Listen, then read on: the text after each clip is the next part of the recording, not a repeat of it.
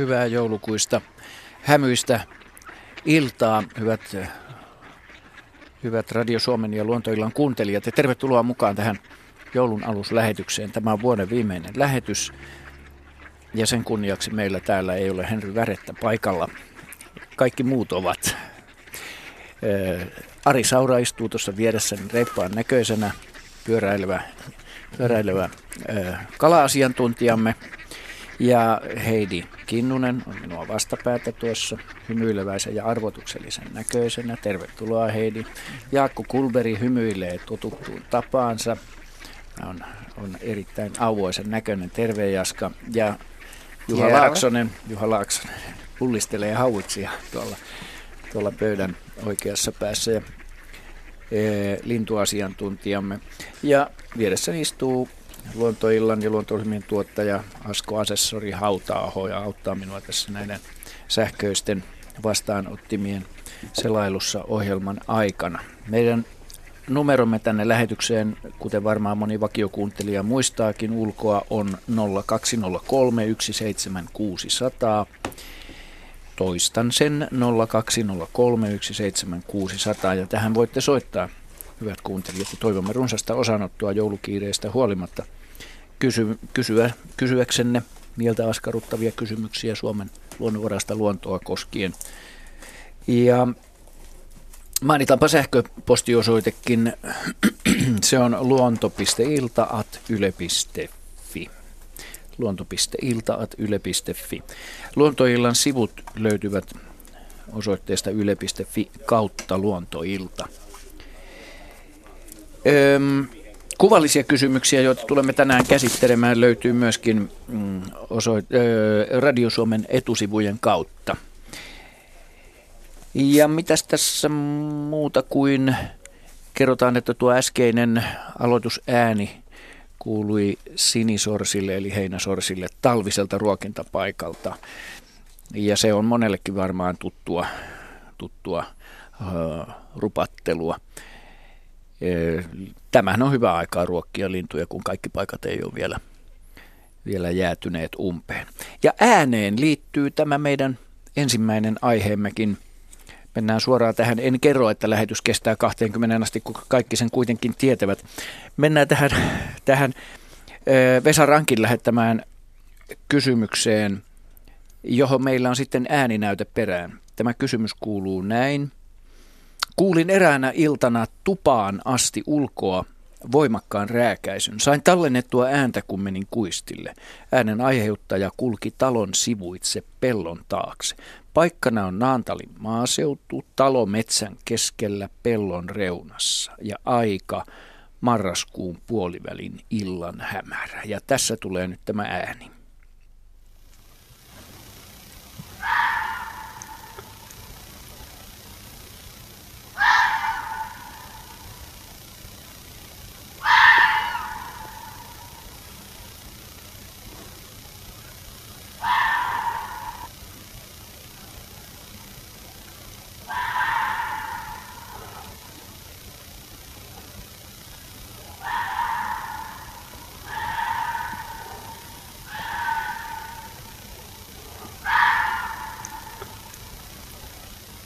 Jätetään se ääni, jätetään se ääni sinne alle vielä kaikumaan. Nyt tässä katseet ikään kuin Heidiin kohdistuu tämän ääninäytteen kuultuamme.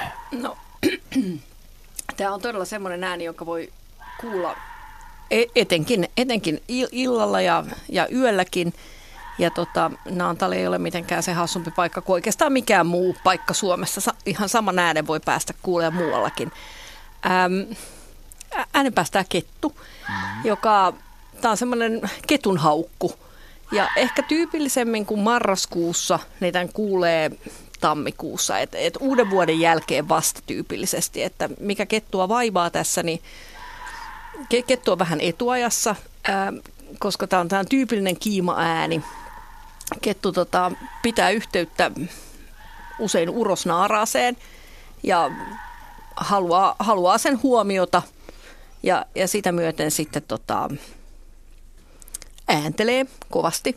Ketuthan päästää paljon muitakin ääniä, mutta ei ehkä näin, näin kovia ääniä. Et ketun muut äänet on sitten semmoisia ääniä, mitä emo, emo pitää poikasille. Jos poikas tekee jotain, mikä on emon mielestä vaarallista, niin voi kuulua sellainen semmoisia ehkä hiukan aivastustakin muistuttavia tai rykäsyjä muistuttavia ääniä, jossa, jossa emo paimentaa poikasia tekemään jotain. Ja sitten sitten on paljon niitä muita ääniä, jotka on jotain vikinää ja vinkumista ja, ja, ja pienempiä, mitättömämpiä murahduksia. Mutta tota, tämän tavoitteena on tavoittaa se naaras, joka on vähän kauempana ja sen takia se ääni on niin kova.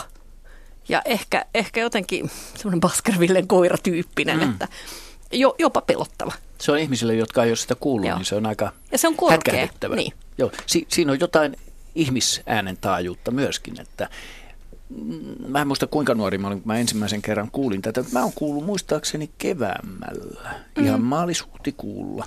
Jos kiima on jatkunut jostain suusta joo. pitkään, joo. mutta ajoissa tämä on.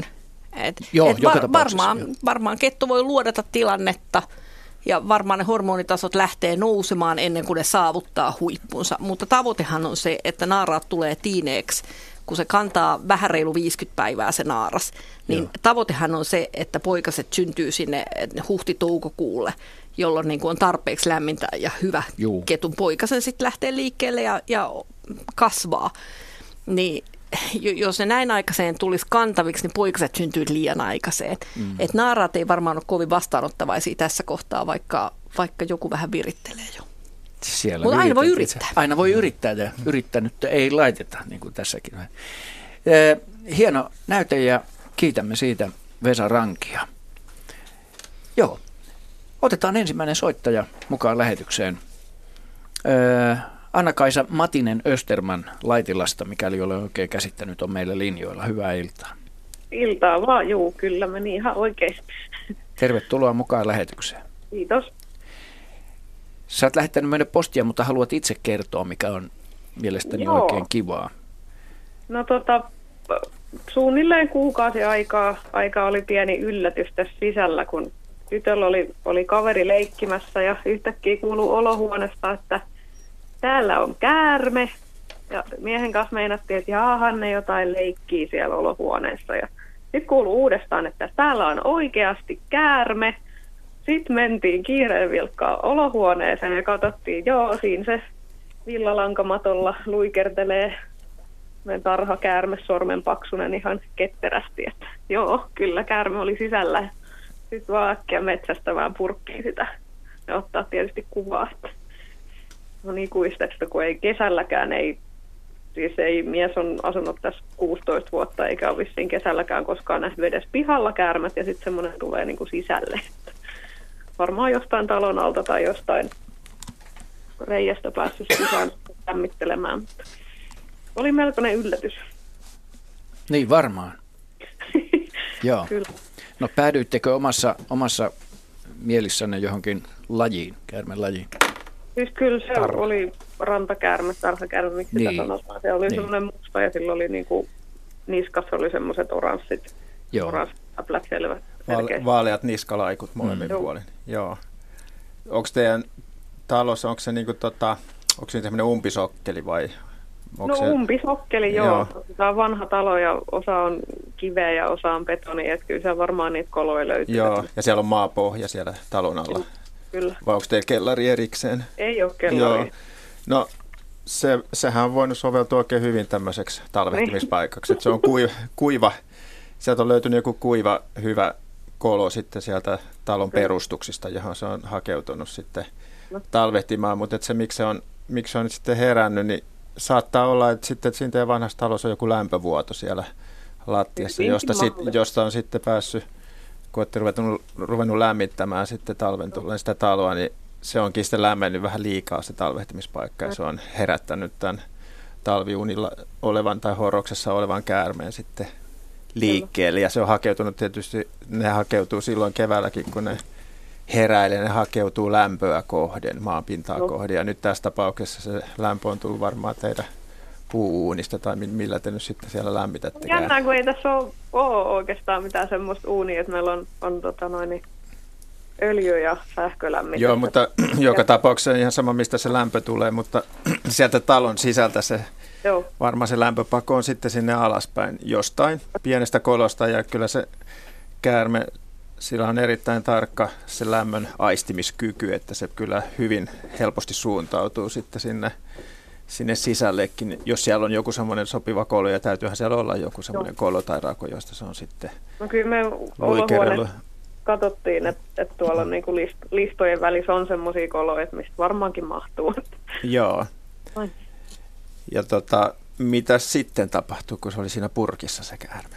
No sitten mies kiiruhti näyttämään naapurilla sitä ja että kato mitä meillä meil oli. Ja, ja tota noin, niin sitten sen jälkeen tuossa on naapurin puolella semmoinen iso, iso kylmä varasto, että, että kun oli joku viitisen astetta, viisi tai seitsemän astetta lämmin kuitenkin, niin sitten siihen, että se pääsisi sinne, sinne varaston alle, että ei Joo.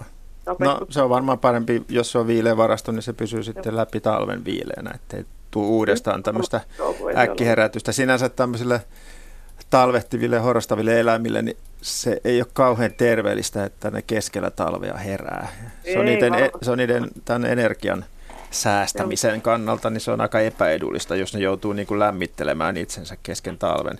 Et siinä Kyllä. saattaa käydä huonosti kyllä, varsinkin jos se, jos se oli tämmöinen sormenpaksu, niin se oli aika nuori käärme, niin voi olla, että se ei selviä siitä heräämisestä, jos se tapahtuu keskellä talvea. Mutta että jos se nyt esimerkiksi viileneminen tapahtuu sitten vähän hitaammin, että se uudestaan sopeutuu siihen, siihen talvehtimistilaansa, niin kyllä se saattaa sitten siitä selvitäkin. Mutta tuo oli varmaan ihan hyvä ratkaisu viedä se sitten johonkin viileeseen rakennukseen tai No sen joo. alle sitten. Näin me yritettiin funtsia parasta ratkaisua, kun tosiaan Joo. oman talon alle ei, ei sitä oikein viitti laittaa, eikä sinne sillä pääsekään. Niin joo, joo, ja siinä olisi ehkä käynyt samalla tavalla, että se olisi hakeutunut uudestaan sitten Kyllä. sitä lämpö, lämpöä kohden ja ilmestynyt taas siihen karvalankamatolle. Kyllä. Kiitos soitosta Anna-Kaisa Kiitos. ja oikein hyvää joulua. Samoin. Kiitos. Hei hei. Hei. Juha haluaa Joo, mä, mä vaan lisäisin, että Arjo, Arjo ihan oikeassa. Ne käärmeet, kun ne tulee, niin ne tulee joskus siis lämpöä kohden sisätiloihin, mutta myöskin kuumina kesäpäivinä niin saattaa, että ne etsii varjopaikkoja. Ja tulee meille esimerkiksi viime kesänä tuli Saaristomärellä niin mökille, niin tuli, tuli useampia rantakäärmeitä sisään, kun jätti oven auki. Ja mä sitten hätistelin niitä vekejä. Aina siinä niin kuin säikähtää, kun se on jonkun repun takana, semmoinen 70-senttinen käärme. Mutta tota, meidän su- suht hönö koira, Venkku Tiibetin spanieli, niin se oppi tota vartioimaan näitä käärmeitä, kun se oli pihalla, niin sen haukusta kuuli, että nyt, on, nyt tota, mä kiikaroja katselin kauempaa, että kun rantakäärme menee pihan poikki, niin se haukkui ihan eri tavalla ja varoitti sitä käärmettä, tai käärmeestä kuin normaalisti. Joo. Ja sitten tosiaan se lämpöhakeutuminen keväällä, jos on hyvä semmoinen siinä talvehtimispaikan kohdalla, siellä saattaa olla useitakin käärmeitä samoissa koloissa, niin jos siinä on hyvin aurinko paistaa ja tulee kunnon pälvi ja semmoinen tumma maa, että se lämpenee, niin ne saattaa hyvin aikaisenkin olla sitten jo liikkeellä siinä. Vaikka olisi lunta muualla Mhm. maassa, niin niitä saattaa nähdä sitten ainakin päiväsaikaan liikenteessä. Kyllä. Meille on tullut kommentti, Ville Nyyssönen kommentoi tuota meidän ääninäytettä tuota kettua. Ja hän haluaa oikaista meitä. Alussa esitetty, esitelty ketun ääni ei, ei liity kiimaan mitenkään. Ville mielestä kyseessä on varoitusääni, kun poikasia uhkaa vaara. Mutta niin, tähän aikaan vuodesta tietenkin, ähm, tämä oli ihan hiljattain kuitenkin tämä ääni. Joo. Äh, Mä oon sitä mieltä, että ketun poikaset lähtevät kyllä syksyllä ähm, omille reviireilleen ja joskus niitä jää. Ja se on totta, että kettu voi varoittaa, mutta mut musta on pikkasen myöhään syksyllä, että olisi todennäköistä kuitenkin se, että poikasta olisi jo poissa, eikä enää roikkuisi siinä emonsa reviirillä. Mm. Ei mahdotonta, mutta mm. silti mm, hieman epätodennäköistä. Joo. Kiitämme Villeä kuitenkin kommentista ja havainnosta ja, ja ohjelmaan osallistumisesta. Seuraava soittaja Jouko Ridel Utajärveltä. Hyvää iltaa. Hyvää iltaa ja tota, olen Oulusta kyllä. Oulussa asun, mutta Utajärveltä kotoisin. No niin, aivan. Olet, eh, olet nyt siis Oulussa. Kyllä, Onko siellä lunta jo maassa? kyllä. Meillä on lunta täällä parikymmentä senttiä ja yhdeksän astetta pakkasta. Kunnon talvi. Kun on hyvä talvi. Joo. Mitä haluat kysyä? Kysyisin semmoista, että kun tuossa mulla mökillä on noita pienpetoja aika paljon ja mä oon niitä seurannut, käärippää, saukkua, majavaa, mutta lumikkoa koskisi kysymys, että Joo. meillä oli, lumikolla oli poikaset, monena kesänä oli poikaset ja sitten lumikon, mitä se poikainen ääntää, mä oon sen kuullut ja sitten niiden poikasten kehrääminen, mutta miten aikuiset lumikot, mä käärippää ja tämmöiset ääntää, niitä mä en ole koskaan kuullut. Saukon ääniäkin on kuullut, mutta lumikon, aikuisen lumikon, niin miten ne kommunikoi niin kuin toisille? Onko niistä havaintoa? Että mulla on havainto kyllä niin kuin poikasten ääntämisistä. Hyvä kysymys. No mm, sanoisin, että mullakaan ei ole omakohtaista havaintoa tuosta, että kaikki lumikkohavainnot on aina sellaisia, että ne vilahtaa jostain ja No. poistuu nopeasti paikalla. Ö, kirjallisuudessa sellaista kuvataan, että ne olisi jotain sihinää, vikinää ja kirskumista. Ja mä voin kuvitella, että se sopisi tämmöiseen pieneen eläimeen. Ja todella, todella niin kuin sanoittekin, että, että niillä voi olla semmoinen kontaktiääni, jolla niin kuin, tämmöinen ystävällinen kehräävä kontaktiääni, joka hyrisee ja värisee. No. Mutta M- tota, mulla tota en ole mulla itse on- kuullut, osaatko? Mulla on semmoinen kokemus, kato, mun mökillä oli monena kesänä lumikko ja sillä oli poikaset ja niiden poikasten ääni oli, kun mekin mietittiin, että mikä se on, kun kuuluu, niin kuuluu semmoinen kuin tylöstä, tylöslevyjä on sinkattu vastaan. Vastakkain ja mentiin kattoon, siinä nurmikolla oli kolme lumikon poikasta ja ne leikki siinä keskenään ja sitten, sitten kun niillä oli hyvä olla siinä, ne alkoi kehläämään ja niin kuin kissa kehlää ja se kehlä, kehläs, niillä on tosi matala se kehläämisääni. Aivan semmoinen mahtava murina, semmoinen pehmiä. Joo. Ja sitten, tota, sitten mä, monena kesänä ne oli siinä se lumikko ja mä niitä seurasin ja tietenkin seurasin, kun ne tapoi Jäniksen poikasta ja tämmöistä. Kaikki, kaikkia tuli nähtyä, mutta se oli niin kuin mielenkiintoista se ääni ja monesti miettinyt, että, että miten ei ole kuullut kääripää ääntä tai jotain, että mi- minkälaisia niillä on ne kontaktiäänet tavallaan Joo. tosiaan. Onko niitä Heidi kuinka paljon on yleisesti, oletko kuullut, että niitä olisi Mm. tutkittu tai päästy kuuntelemaan?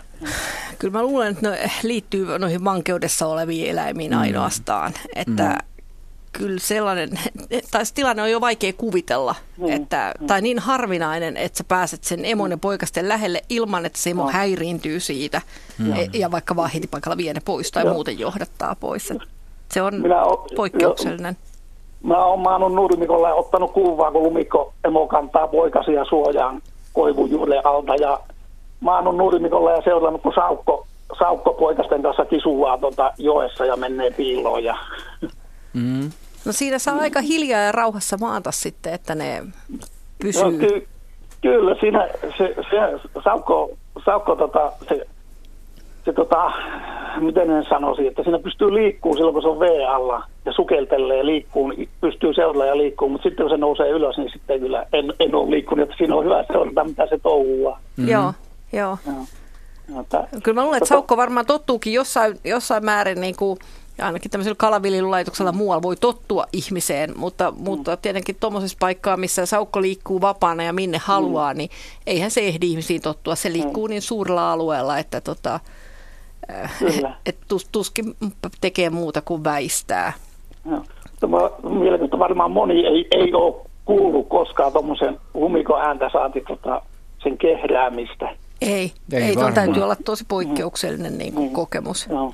Joo, ja sitten tota, mulla on va- vaan sen vaan sanoa, että mulla on tuossa mökillä, se on pienen joen varrella, niin mä siinä voin seurata, seurata. mä oon luonnossa li- liikkunut ihan pienestä asti ja mä tietenkin metästä ja muuta ja mä seuraan luontoa, mutta mulla on helppo se luonnon seuraaminen mökillä, että kun siinä on kaikkia näitä kaikkia näitä pienpetoja näkyy tietenkin ja sitten tota hir- hirvestä lähtien ja ketuista ja tuo ketuäänikin on tuttu ääni. Mm-hmm. Senkin kuulee aina syys, syys, sy, syksyllä ja, ja kaikkia mahdollista kaurista ja kaikkia näkyy. Joo. Kyllä niistä paljon iloa on väkisinkin. Hmm. kyllä, kyllä, se on ihan mukava. Ja sitten luonnossa, kun siinä kun on, niin se on, se on mukava seurata sitä ja, ja tota, katsoa ja että mitä, mitä ne touhuaa. Ja, Totta kai, siitä tulee hyvälle mielelle, eikö niin? kyllä, kyllä, se Mm. antaa paljon. Joo, Kyllä. just näin. Mutta ei, ei mulla muuta kysymystä. Kiitos. Jouko soitosta. Ja, Kiitos. Ja tota, oikein lumista ja talvista joulua sinne Oulun seudulle. Kiitos. Kiitos Kiitti. samoin sinne Helsinkiinkin vähän valoisuutta. Kiitos. Toi oli Joo. Hei. Hei hei. Tuo oli tosi hauskasti kuvattu kuitenkin toi, että se muistuttaa kissan kehräämistä. Joo, ja sitten nämä Styrox-levyjen kääntelyt mm. niin kuin käsissä, Sitä niin siitähän kuuluu ja, semmoinen niin, kiva kirskuna. kitinä. Joo. Mä, mä oon kyllä kuullut semmoisen äänen, siis kun lumikko menee, menee tota myyrän koloihin, niin semmoista vähän niin kuin tirskuvaa, semmoista tirskahtelua. Mm. Joo. Mutta tota, mut ei, toi, toi on ihan uusi juttu, toi hyrinä tai kehru, tosi hieno. Joo. Mitä se siellä kolossa Siis se, se, niin, mä, mä luulen, Pelotteleeko se sitä myyrää vai- myyri, niin. vai kaikulua sieltä, sieltä myyriä ei ainakaan niin tullut ulos, innoissaan. mutta sieltä Niin. kuuluu, semmoista niin kuin tirskää. Voisiko se luodata siellä jotain? E- enpäs tiedä, Niin, en ole niin. ikinä kuullut, että, että noin luotais, mutta miksei? En mä tiedä, tämä olisi nyt tota, taas sitten tutkimuksen paikka. Mm. Että vankeudessa Tietenkin elämistä, elämistä se varmaan sitä kyllä haistaakin, haistaakin että onko siellä myyrä vai ei. Totta että- kai, joo. totta kai, ja sehän on varmaan se vahvin Mutta merkki kyllä toi sihine ja vikine ja kirskunta kuulostaa lumikon suusta paremmalta kuin esimerkiksi karjunta. No karjunta epäilemättä, joo, joo. Mutta tämä kehrääminen oli musta tosi, tosi viehkeä juttu. Joo, kyllä. Ja voin kuvitella sen, sellaisen lempeän hetken emon ja poikasten välillä, jossa sitten kehrätään, niin Mm. Sen täytyy olla täynnä sitä samaa onnea kuin kissan kehräämisessä. Epäilemättä. Näin on päästy ohjelmassa hyvin vauhtiin, hyvät Radio Suomen kuuntelijat. Kuuntelette luontoiltaa ja tänne voitte soittaa. Numero on 0203 17600. Ja Seuraava soittaja Tampereen suunnalta Hari Iivonen. Hyvää iltaa. Kiitoksia. Ei kannata kuitenkaan niitä i-kirjaimia sen sukunimeen liikaa laittaa. Se Jaa. Onko se Ilvonen sitten? Ei läheskään sinne No päin, onko se vaan sitten Ilonen. Ilonen? Hyvä Pirkka Pekka. Joo, Onnistuit. Ilonen. No sitten me otetaan se V siitä välistä pois. Repliikki on mennyt läpi. Mahtavaa. Sinisorsista, Sinisorsista ja pääkaupunkiseudusta, joka on mahtava ja lähinnä juuri se Vantaa ja Hakunilan kartano ja sinne on sitten hieman rakennettukin sitä luontoa, tosi mukavia pusikoita. Mm-hmm. Sieltä on hävitetty, mutta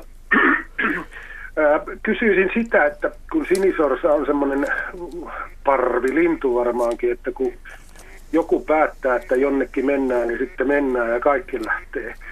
Ja tota, viime viikonloppuna laskettiin noin 150 sorsaa, jotka siinä sitten siinä, onkohan se nyt kormpoja vai mikäköhän se mahtaa olla, mm-hmm. jos uiskenteli. Ja mietittiin sitten, että yhtäkkiä lähti tuolta toisesta suunnasta lähtemään aina semmoinen 8 ja 10 parvissa uimaan sinne toiseen suuntaan ja mietittiin, että mikäköhän tässä nyt on niin kuin juttu. Ja laskettiin ja päästiin siihen 150 ja käveltiin sitten sinne, mietittiin, että siellä Lammella on joku kokoontumisajot.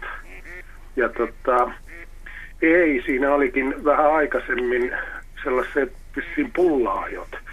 Eli kansalaiset syötti näitä sorsia, että anto, antaako sorsilla joku signaalin, että tuonne pitää mennä ja siellä on jo- jotain mukavaa vai kun ei ne lähteneet tavallaan siinä yhdessä laumassa, vaan ne meni vähän tälleen niin kuin partioittain, että mikä tässä, mikä tässä on. Ja toinen kysymys on, että mikä sille sorsalle olisi hyvää ruokinta-apetta.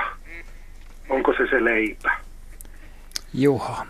Joo, tässä on monta, monta kysymystä, mitä on tullut itse pohdittua monta kertaa, sekä yksin että kavereiden kanssa. Ja, ja vastauksia on äärimmäisen vaikea saada, mitkä varmasti pitää paikkansa, mutta spekuloida voi aina. Ja mulle tulee mieleen siis tämmöistä sorsaryhmästä, jos on 150 yksilöä, mistä tekin puhutte, niin siinä, siinä joukossa on sekä kaupunkilaissorsia, kun on stadilaissorsia, siis jotka on täällä syntynyt ja kasvanut, mutta siellä joukossa on myös maalaissorsia, jotka on muuttanut ja tullut talvehtimaan. Ja hämmästyttävää, että ne linnut, jotka maalla on hyvin arkoja, niin käyttäytyykin talvella sitten eri tavalla kuin siellä pesimäseuduilla. Ne, ne, nekin tottuu sitten tähän joukkoon. Ja okei, pääkysymys, kuka hallitsee tämmöistä joukkoa, että mit, mitkä tekijät vaikuttaa siihen, että ryhmä lähtee liikkeelle ja missä osaryhmissä, niin jos tulee pakoreaktio, eli kanahaukka lentää yli tai tapahtuu jotain, niin siellä voi olla, että nämä herkimmät yksilöt, jotka, jotka tekee jotain, niin tempaa myös semmoiset vahvemmatkin mukaan. Eli, eli, eli silloin tämmöinen heikoin lenkki a, saattaa aiheuttaa sen, että tapahtuu jotain.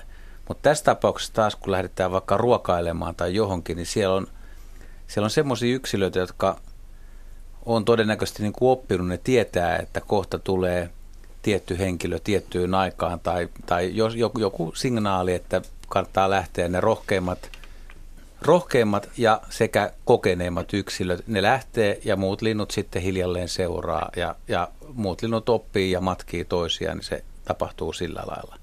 Mutta se, että onko tämmöisessä ryhmässä koiraita tai naaraita, vahvoja persoonia, mä, mä itse uskon, että siellä on oikeasti myös johtohahmoja, jotka, jotka pitää vähän jöötä ja näyttää mallia, mutta tiedän monia hyvin tunnettuja lintututkijoita, jotka nauraa, kun, tämän, kun tällä lailla sanoo, että he, he, he siellä, siellä poika vaan lurittelee juttuja, Ari viittoilee Ari viittoilee juuri siihen ajattelin, ajattelin sitä naurattaa näitä sun lintu ornitologiystäviä lisää sillä ajatuksella, että voisiko olla mahdollista, että siellä olisi jopa ää, ikään kuin semmoisia löyhiä perhekuntia vielä, että ne tuntee toisensa niin kuin sieltä pesimaajalta. Että siinä on esimerkiksi pari emoa ja niiden poikaset.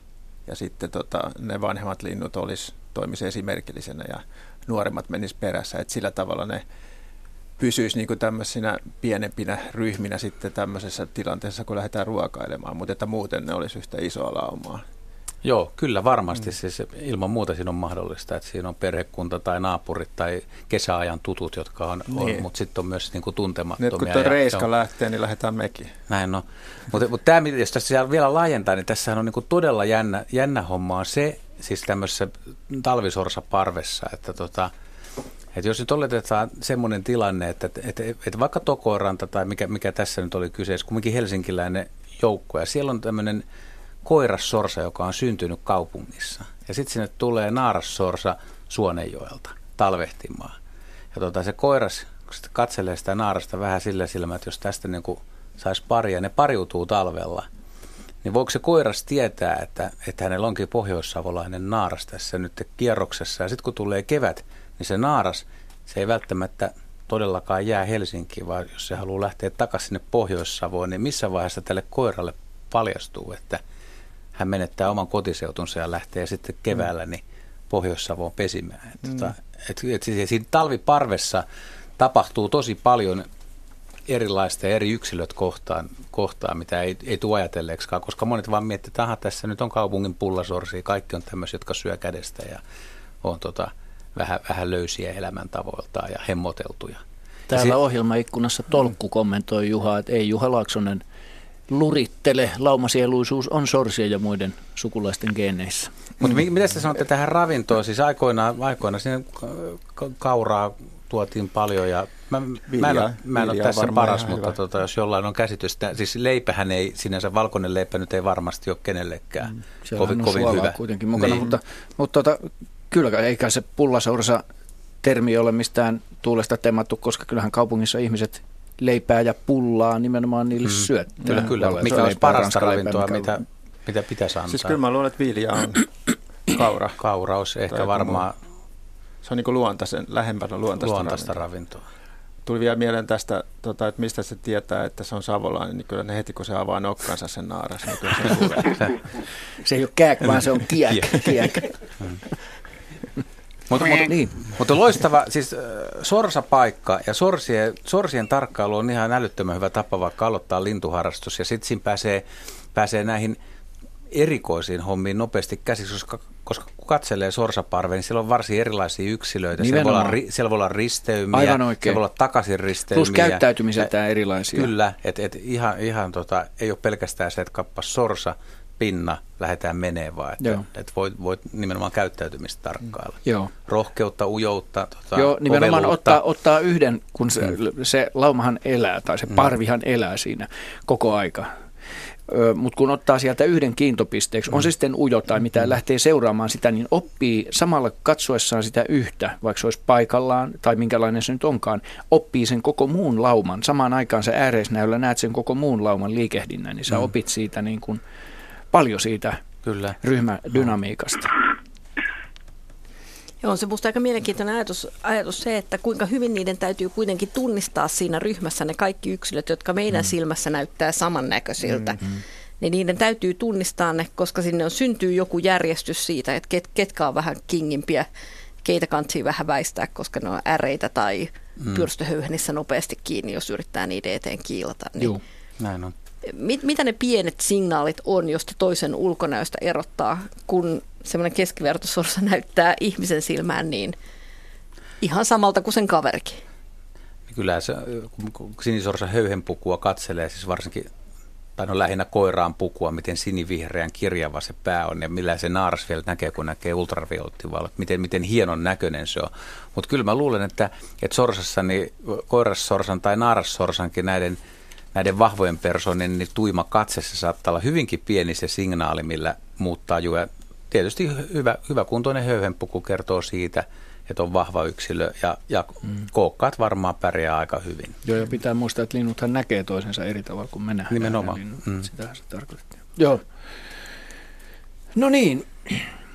Kiitos, kiitos Harri tästä Kiitoksia, soitosta. kiitoksia. Ja... Vielä sen verran, sen verran sanon, että kun tuossa puhuitte mm. siitä niin kuin hapituksesta ja muusta ja siitä vahvuudesta, niin myöskin siihen, kun niitä on nyt tuossa Hakunilan kartanon tiloilla vähän katsellut niin, ja kuunnellut, niin tota, myös ääntelyt on kovin erilaisia. Ne olisi kyllä tosi mielenkiintoisia, että mm. mitä signaaleja tavallaan ne antaa.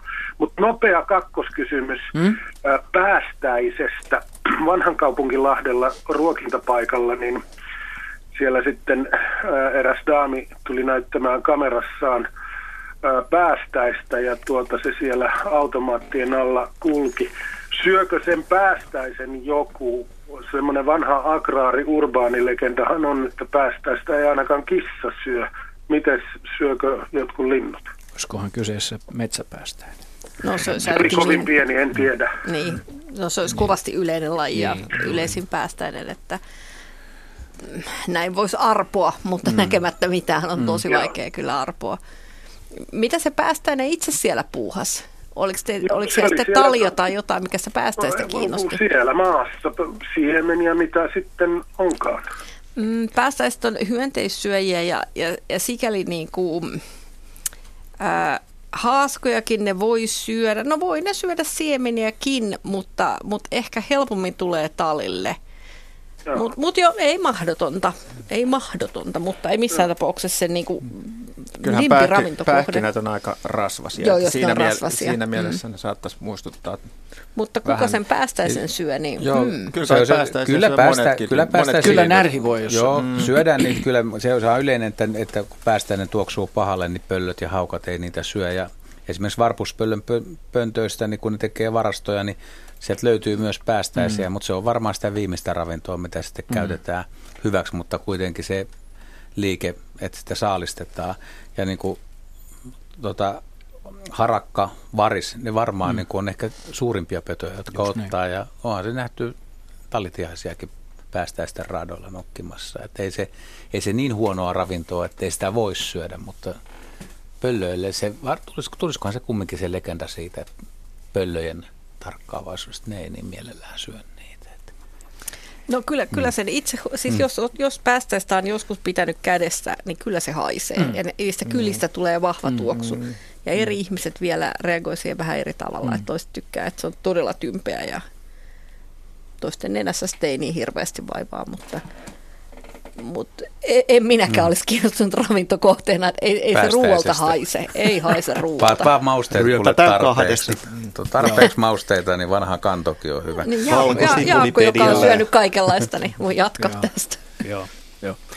No niin, hyvää joulua Harri ja kiitos soitoista. Ja mennään eteenpäin. Seuraava soittaja Mari Vesala Pukkilasta. Hyvää iltaa. No hyvää iltaa. Mitäpä Mari haluat kysyä meiltä?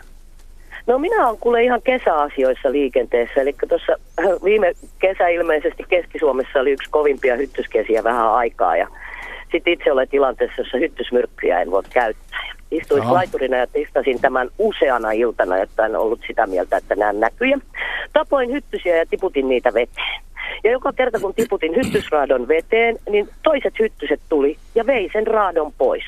Sitten yksi oli sen verran isompi hyttynen, että sitä kävi kauhean moni kokeilemassa eikä saanut vekka. No sittenhän minä ajattelin kauniisti, että ihanaa, ne vie varmaan niitä nyt johonkin haudattavaksi yhteiseen hyttyshautuumaalle ja suree niitä, mutta sitten toinen ajatus, että söiskö ne ne vai mitä ne tekee niille, kun ne veden pinnasta. Kuivalla maalla en ole koskaan tätä nähnyt, mutta tänä vuonna joka kerta, kun tiputin veteen niitä hyttysiä, niin tuli toinen ja vei. Onpas tämä nyt kerrassaan. Miten se vei sen? Pitikö se sitä Siis, jaloissa? eli ne otti, siis, ne, en minä tiedä mihin ne, onko ne jalat, mihin, kun sitä aika vaikea tolleen sanoa, kun katsoo, kun ne on pieniä. Mutta näin ne otti, ne nappas ne kiinni ja lennätti pois. Ja jos en minä, niin kuin minä luulin olevan niin hullu, mutta minä testasin tätä niin monta kertaa, että sitten minä ajattelin, että kun jossain vaiheessa pääsen teihin käsiksi, niin kysyn teiltä, No, mitä mä niille ajattelin tapahtuu. vaan, että kun sä näit sen, niin sä näit millä tavalla ne roudas sen pois siitä, mutta Niin no, omassa mielestä jaloit näkee vaan, että Joo. siinä se menee sen Joo. alapuolella sen hyttysen. Mhm. Näin mä sen ko- kokisin, koska sitten ne on vaan semmoisena harmana mössösön siinä ne kaksi pientä. Mutta joka kerta veden pinnasta laitoin raadon, niin kohta se siitä hävisi eikä todellakaan kalan suuhun, vaan ne hyttyset kävi aina koukkaamassa ja niin kauan kokeili, kun ne sai kiinni siitä. Joo. En tiedä, millä ne ottaa siitä kiinni. onpas ja kun sen takia erikoinen soitin, havainto. koska koin Joo. sen hyvin erikoisena itsekin. No hyvin erikoiselta tuo kuulostaa. Miten se erikoiselta se kuulostaa Jaakko Kulberin korviin? No, kaikkea sitä kuulee. Tota niin, öö, olitko varma, että ne oli ensinnäkin hyttysiä, jotka... Yrittikö ne imeä vertasusta vai istuiko ne vaan sun Kyllä, päälle? juurikin sen takia, kun ne siihen imi verta, niin niitä tapoin siitä. Joo. Sen Nythän takia on- tämän koin hassuna, että on kuitenkin Järvi-Suomessa viettänyt aika paljon elämässäni aikaa ja ei ole Joo. tällaista huomiota tullut aikaisemmin huomiota ja mä todella tein tämän useana iltana, Joo. jotta Ja se ei ollut vain ne- joku, että mä kelasin, että onko tämä joku maailman harvinaisuus, vaan testasin useita kertoja. Mm. Joo, Aivan tota niin, sitten seuraava kysymys, niin siis näit sä, että ne todellakin lensi mukanaan vai menikö se vaan Kyllä. veden pintaa pitkin niiden kanssa? Ei vaan siis sitä, että kun nehän ei mene ihan vedenpintaan, vaan siinä vaiheessa ne lentää va- varmaan sen niin kuin joitakin senttejä mun mielestä sen vedenpinnan yläpuolella. Sen verran aina tajuut, kun niitä hyttysiä on kauhean kasa, että useampi niistä kokeilee siihen ja sitten joku saa sitä kiinni ja sitten se lähtee pois. Joo, tämä kuulostaa vähän siltä, että siellä on ollut parveilemassa tota, noita kironomiideja, ja, Okei, mikä se on? jotka, jotka on tota, noita ää, surviaissääskiä. Okei. Ja tota niin, en oikein tiedä, että miksi, miksi ne näin tekisi, mutta ne, ne harrastaa tuommoista hyvin matalalla veden pinnassa lentoa ja, ja tota ne, ne on kuitenkin yleensä sellaisia tapauksia, että ne etsii naarasta äänen perusteella, lentoäänen perusteella. Joo, tämähän on itselleenkin. Mä ajattelin, että jos teiltä löytyisi ratkaisu, koska se oli vielä älytöntä se, siinä vaiheessa, kun se yksi itkynen oli vähän isompi. Kun ei ne pienet meinannut kukaan. Sitä kävi yrittämässä moni. Ja mun ajatus tosiaan oli se, että no nyt ne varmaan syö ne. joo. Et tässä on kysymys, jos joku tietää. Että kyllä tämä testattiin kertaa ja- surviaissääski miesten laumaan siellä sun, oliko se nyt sitten laiturin alla vai Tämä oli multialla jo Keski-Suomessa laituri edessä, heitteli sinne veteen niitä. Että tota, Joo. koska eihän minä sitten erota hyttystä toisestaan, mutta sen mä tiedän, että mitkä mua puri, niin niitä minä pistelin sinne veteen. Joo. Se, että kuka niitä sieltä nosteli, niin minä en osaa erottaa ehkä välttämättä. Mutta ne vietiin siis lentäen pois, ne tapetut Joo. hyt. Kyllä, siis enkä nyt mene osaa sanoa, että lentäisikö kilometrin korkeudetta. Hirvittävän matalahan ne meni, kun minulla oli vielä tämä logiikka, että kamalasti, että miten se voi oman painostaa edes mihinkään lennättää. Joo. Mutta sen se niin kuin näki aina, kun ne nappas sen ja siitä, että se, niin kuin, siitä se hävii ja ne Ja ne kokeilee vei niin kaikki kauan, että ne pois saa vai? kiinni. Joo, joo, siis täällä on niin kuin kymmenistä kyse, eikä vaan siitä, että yksi Mm. kappale aina. Kun siinä tapauksessa, jos ne olisi häipynyt vettä pitkin siitä pintaa loikkien, niin siinä olisi ollut kysymys varmaan Niin, vesimi- siis kuka ei vesimittareista. loiki, kun Mm. Joo, ne olisi kyllä varmaan tunnistettu. Ois, Ois, joo. tunnistanut myöskin, niin Joo. ettei nyt sentään niin, tota, no, niin luonnosta erkaantunut ole vielä meikäläinen. No hyvä, hienoa. Joo. No mutta tämmöinen Musta- vastaus. mu- Mulla ei kyllä tuo joo, oikein mitään, mitään jotain, mieleen. Niin kun, niin miettikää Soittakaa, tää ei voi olla- Ja mä ajattelin, että mä ensi kesänä, nyt kun tulee kesä ja tulee hyttyset, niin minä testaan tämän saman ja minä videoin sen. Se on Mahtavaa. loistavaa. Mm. Se on loistavaa. Palaamme silloin mua viimeistään niin asiaan. Joo, tämä jäi Tässä mua on- niin paljon häiritsemään. No tämä jäi nyt meitäkin kyllä häiritsee niin, että vaivaamaan, Okei. että mä luulen, että Tässä koko on, raati tässä on tämmöinen niin pikkuinen ongelma näiden hyönteisten kanssa aina, että et, tota, niin, pelkästään näitä dipteroita, eli siis kaksisiipisiä, joihin erilaiset sääsket ja hyttyset ja kärpäsetkin kuuluvat, niin niitä on tuommoiset vaivalloiset kuusi tonnia ja risat lajeja ja ihan joka päivä, niin kun, kun on tämänkään ryhmän asiantuntija varsinaisesti, niin mm, mm. toi revolverikäsi on vähän hidas tänään näiden, näiden suhteen nyt. Että. No. no, mutta kato, testaatte itsekin ensi keväänä ja kesänä, kun nopein tulee. Joo, luonto, luonto, luonto on julma ja niin, armoton joskus myös sitä harrastaville henkilöillekin. Että. Joo. Kyllä. Mut joo, Kiitos soitosta. Ja, ja... jos ensi kesänä on sama tilanne, niin sitten mä tota videoin ja sitten lähetän teille pienen Mahtavaa. Kiitos jo etukäteen. okay. Jees, hyvät Kivaa joulua. Kiitos, kiitos. Yes. Moi. Moi. Voisiko Jaska olla kuitenkin jotain petomaisia no, pieniä no, dipteroita? Nämä, jotka... on nämä kaksi asiaa, niin. jotka, joita mä tässä mietin, niin kuin, että olisiko nyt joku Mikä sitten... se olisi pienin peto, joka voisi saada hyttysen lentoa mukanaan näistä muista dipteeroista kuin nämä hyttyset. Mä mietin, niin kuin, että onko mitään niitä ns. saman kokosta, joka olisi nimenomaan vesiympäristössä. Niin. Mä nyt ei niin kuin leikkaa. Toinen, nämä on nämä kaksi muuvia, mm. niin kuin, jotka luontoa pyörittää. Paritteluhalukkuus ja, ja ravinnon hankinta mm. ja kaikki muu vähän sellaista niin kuin, himphamppua siinä ympärillä. Marginaalisempaa nysväämistä. Että. Okei. Okay. Otetaan kommentti tähän ennen, ennen seuraavaa soittajaa. Arvo Kaatinen, äh, Arvo Kaatari, anteeksi, Haapajärveltä. Tulee tähän Ronsa, äh, Sorsa, Sorsa tota, kysymykseen. Soittajalla 30 vuoden kokemus sorsien ruokailemisesta syövät aina mieluummin ohraa kuin kauraa. Menevät ensin ruokailemaan ohrapellolle. Mm. Mm, ihan kelpo huomio. Otetaan mm. vastaan. Joo. Hyvä siis ohra. Meillä taisi pudota soittaja linjoilta. Otetaan tähän nyt sitten ensimmäinen kuvallinen kysymys. Joo, hyvä. Joo, me otetaan tähän nyt tämä kuvallinen kysymys tähän väliin joka tapauksessa. Me ehdittiin ottaa se esille. Nämähän löytyy, hyvät kuuntelijat, tuolta Radio Suomen etusivujen kautta.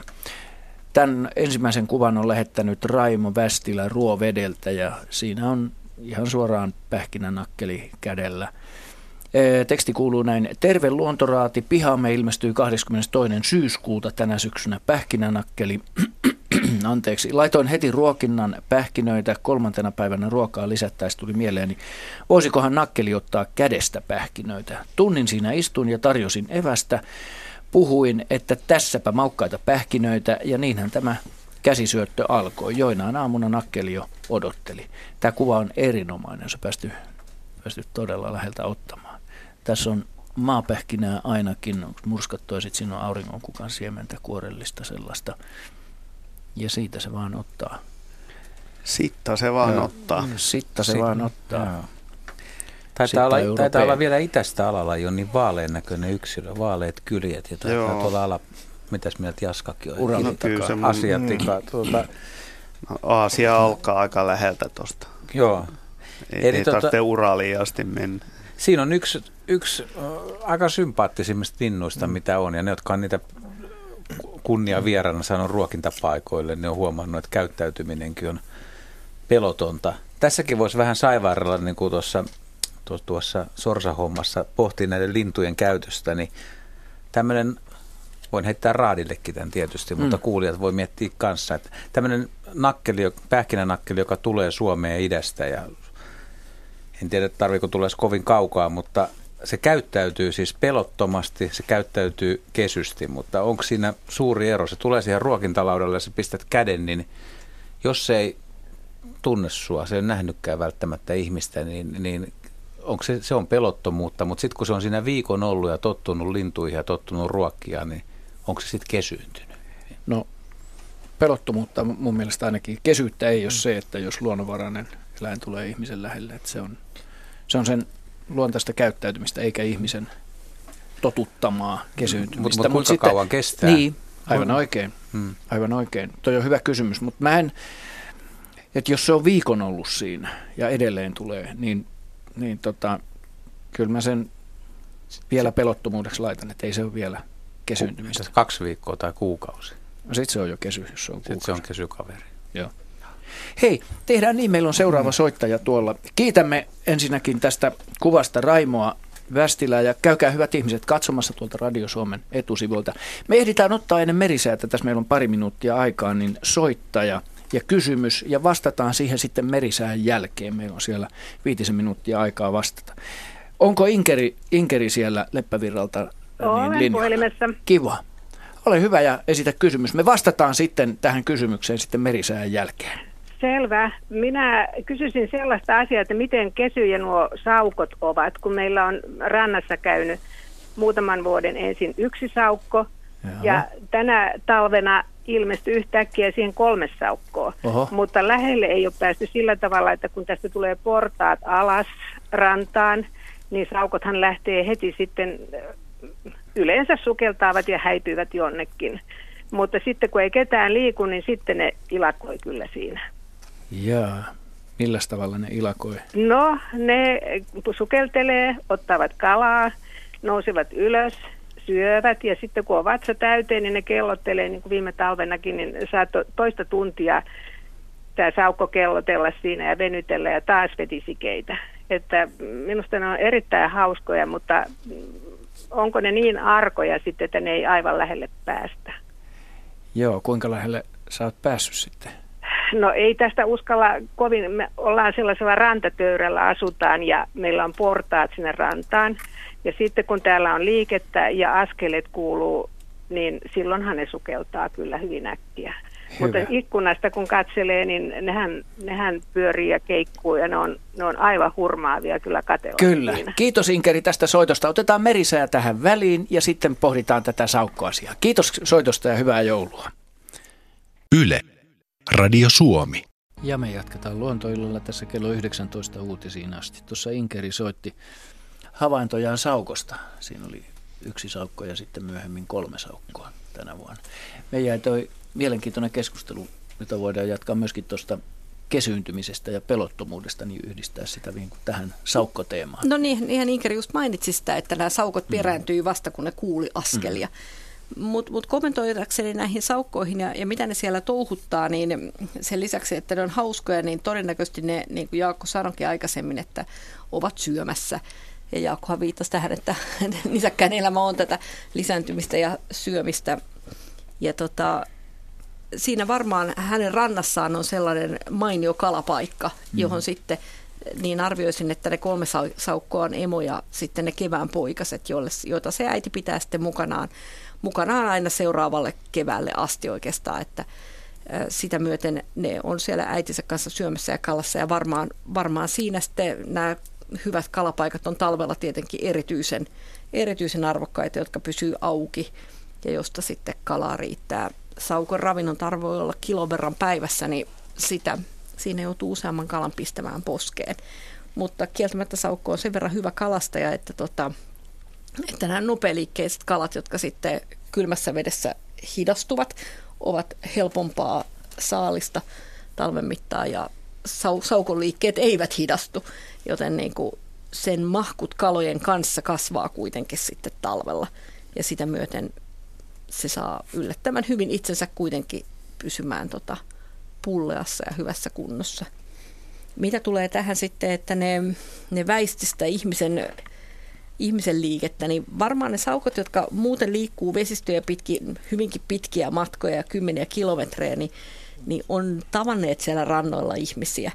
Ja tuskin ihmiset on niitä kohtaan kuitenkaan niin kuin aggressiivisesti käyttäytyneet, ja siinä mielessä varmaan tämmöistä tottumista ihmisiin on. Mutta veteenhän se pakenee, ja siellä se on aina, tota, miten mä sanoisin, paremmin tilanteen herra kuin maalla koskaan, jossa se on kuitenkin verraten kömpelö. Mm-hmm. Mutta Juha halusi pohtia tätä, tätä kesyntymisen ja pelottomuuden ja tematiikkaa ja miten se liittyy ihmiseen myös. Niin, niin linnuissa on selviä, selviä esimerkkejä, mikä on ihan peloton. Pähkinähakki, joka tulee Siperiasta joinain syksynä, se ei, se ei tiedä, se ei koe ihmistä uhkaksi, se ei taju, se ei ymmärrä ihmistä, niin se ei sitä pelkää. Ja pulu vaikka on kesy, se asuu stadissa ja se, se ymmärtää. Mutta otetaan kettu esimerkiksi, että kumpaan kategoriaan nyt menee nämä kunnon kaupunkilaisketut, jotka, jotka tavallaan käyttäytyy hyvinkin uskaliaasti, ei välttämättä kesysti, vaan ehkä pelottomasti. Ne on, jos niitä ei ole metsästetty, niin ne alkaa tottua, mutta silti, silti mä en kutsuisi niitä välttämättä kesyksi vielä.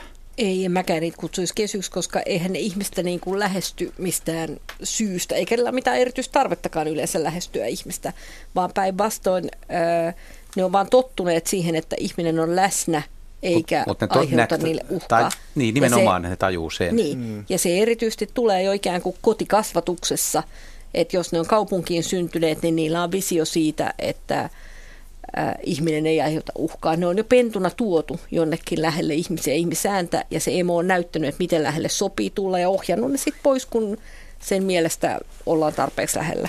Mm. Sama koskee tietysti varislintuja, varisharakka, korppi. Nehän tulee koko ajan lähemmäs ihmistä käyttäytyy tavallaan pelottomammin. Ilma, ilma, ilman, että ne on mitenkään kesyjä. Ja ei ne varmaan 50-luvulla, kun lapset niitä kivitti vielä, mm, niin niin mm. kesyjä mm. ollutkaan niin. sitten. Harakka on hyvä esimerkki kyllä siitä. No niin, tämä virisi mielenkiintoinen keskustelu, jota voimme jatkaa kello 19 uutisten jälkeen. Tervetuloa silloin mukaan ohjelmaan. Yle, Radio Suomi. Tervetuloa jatkamaan luontoilta lähetystä aina kello 20 asti jatkamme. Ja nyt väliin ei tule merisäätä eikä uutisia enää. Meillä virisi tässä myöskin uutisten ja tauon aikana niin, ö, tätä keskustelua tästä kesyyntymisestä kautta, kautta ihmiseen tottumisesta, pelottomuudesta. Ja tässä on myöskin nyt ilmaa niin, että, että sellainen ilmapiiri, että voitaisiin vielä muutamalla sanalla jatkaa tätä keskustelu. Ari. Niin, että usein, usein käsitetään tämä kesiyntyminen, sanotaan nyt lainausmerkeissä kesi, kesyyntyminen sillä, että silloin jos eläimet kesyyntyvät, niin ne tulevat niin kuin lähemmäksi ihmistä ja tottuvat ihmiseen, tai ovat tottuneet ihmiseen sillä tavalla, että ihminen ei ole minkäänlainen uhka ja sitä pidetään niin kuin kesyntymisenä, mutta tässä pähkinänakkeli keisissä tuli mieleen niin se, että sehän voi johtaa myös siihen, että kun tämmöinen – eläin, joka ei ole, jolla ei ole aikaisemmin ihmiskokemusta ja mm. sitten sille tulee niitä ihmiskokemuksia. Ne ei ole pelkästään myönteisiä ne mm. kokemukset ja ne saattaa aiheuttaa se ihmisen tottuminen myöskin semmoisen reaktion, että se ei lähestykään sitä, vaan pikemminkin pysyy vähän etämällä ja katsoo niin loitomalta, että mikä, mikä tyyppi tämä nyt sitten mm. onkaan, tämä joka liikkuu. Että se, se ihmiskokemus, niin sehän riippuu, tai se, että miten eläin käyttäytyy sen ihmiskokemuksen jälkeen, niin se riippuu siitä, se riippuu, millainen se kokemus mm, on. Onko se näin. myönteinen, positiivinen ja mikä se on se feedback siitä. Niin.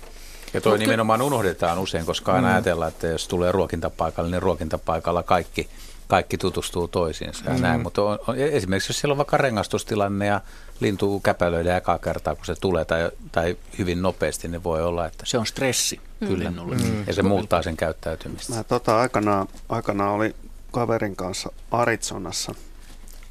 Ja siellä sattui olemaan sitten kyseisellä biologisella asemalla niin näiden sikäläisten sinisten närhien, mikäköhän Meksikon sininärhi se nyt on, niin, hmm. joka on kuuluisa näistä sen niin kuin sukulaisuussuhteita ja hoitoja.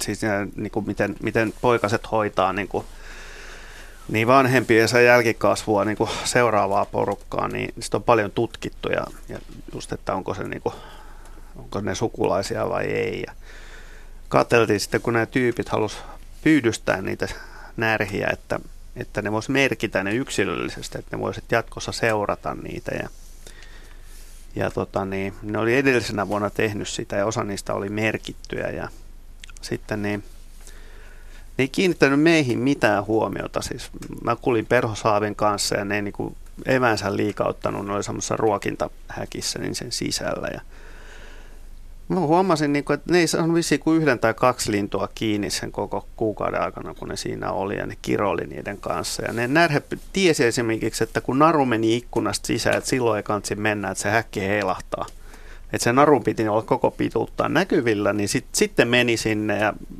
niitä otti tosi paljon patti niitä tutkijoita, kun nämä vedätti nämä linnut niitä ihan mennen tulleen. Ja mm. Pari nuorta hölmöä jäi kiinni, mutta ne ei saanut niinku yhtään vanhaa lintua kiinni, jotka, oli, jotka näkyi siis siitä, että niillä oli ne merkit jo. Mm. Ja mä voisin kuvitella, että varislinnulla esimerkiksi semmoinen, että, että vaikka juuri sinä et tekisi juuri siinä, niin kuin niille mitään – niin on saattanut nähdä, että joku muu ihminen on vaikkapa heittänyt lumipallolla jotain muuta lintua. Niin niillä saattaa niin kuin olla, että, jaa, että noin tekee tollaset, että näyttää vähän erikoiselta, että täytyy pitää jatkossa etäisyyttä. Mm.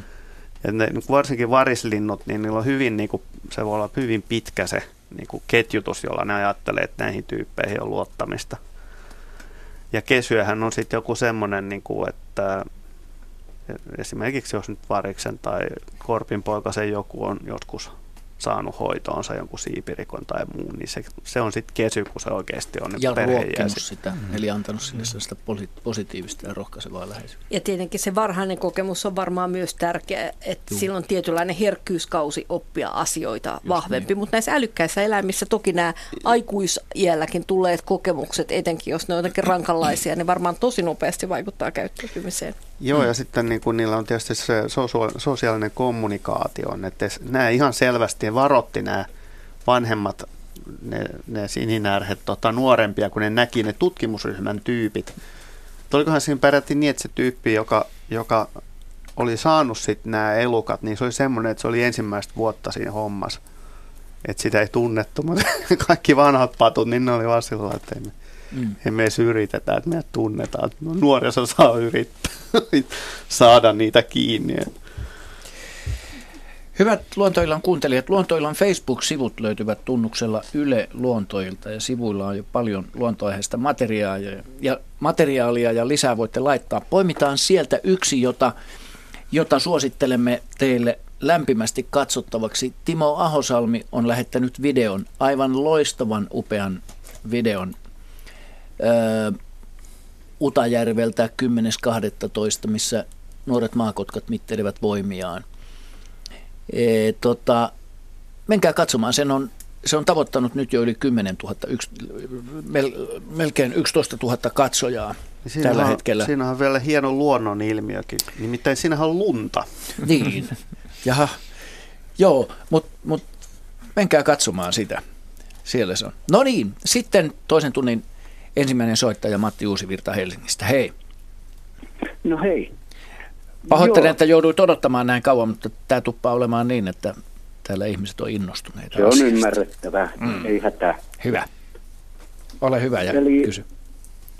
Joo, eli kalasääski Helsingissä, Hermannissa, aivan Hämeentien raitiovaunu varikon lähellä, mm. niin näkyy viimeksi, äh, hetkinen, mä katson, 20 marraskuuta, kolme puoli viikkoa sitten sunnuntaina. Ja se oli lintua, kulua. Ja ilmeisesti saman yksilön näin kuukausi sitä aikaisemmin, lokakuun 23. päivä sunnuntaina, jolloin se ei, sillä oli myös saaliina lintu.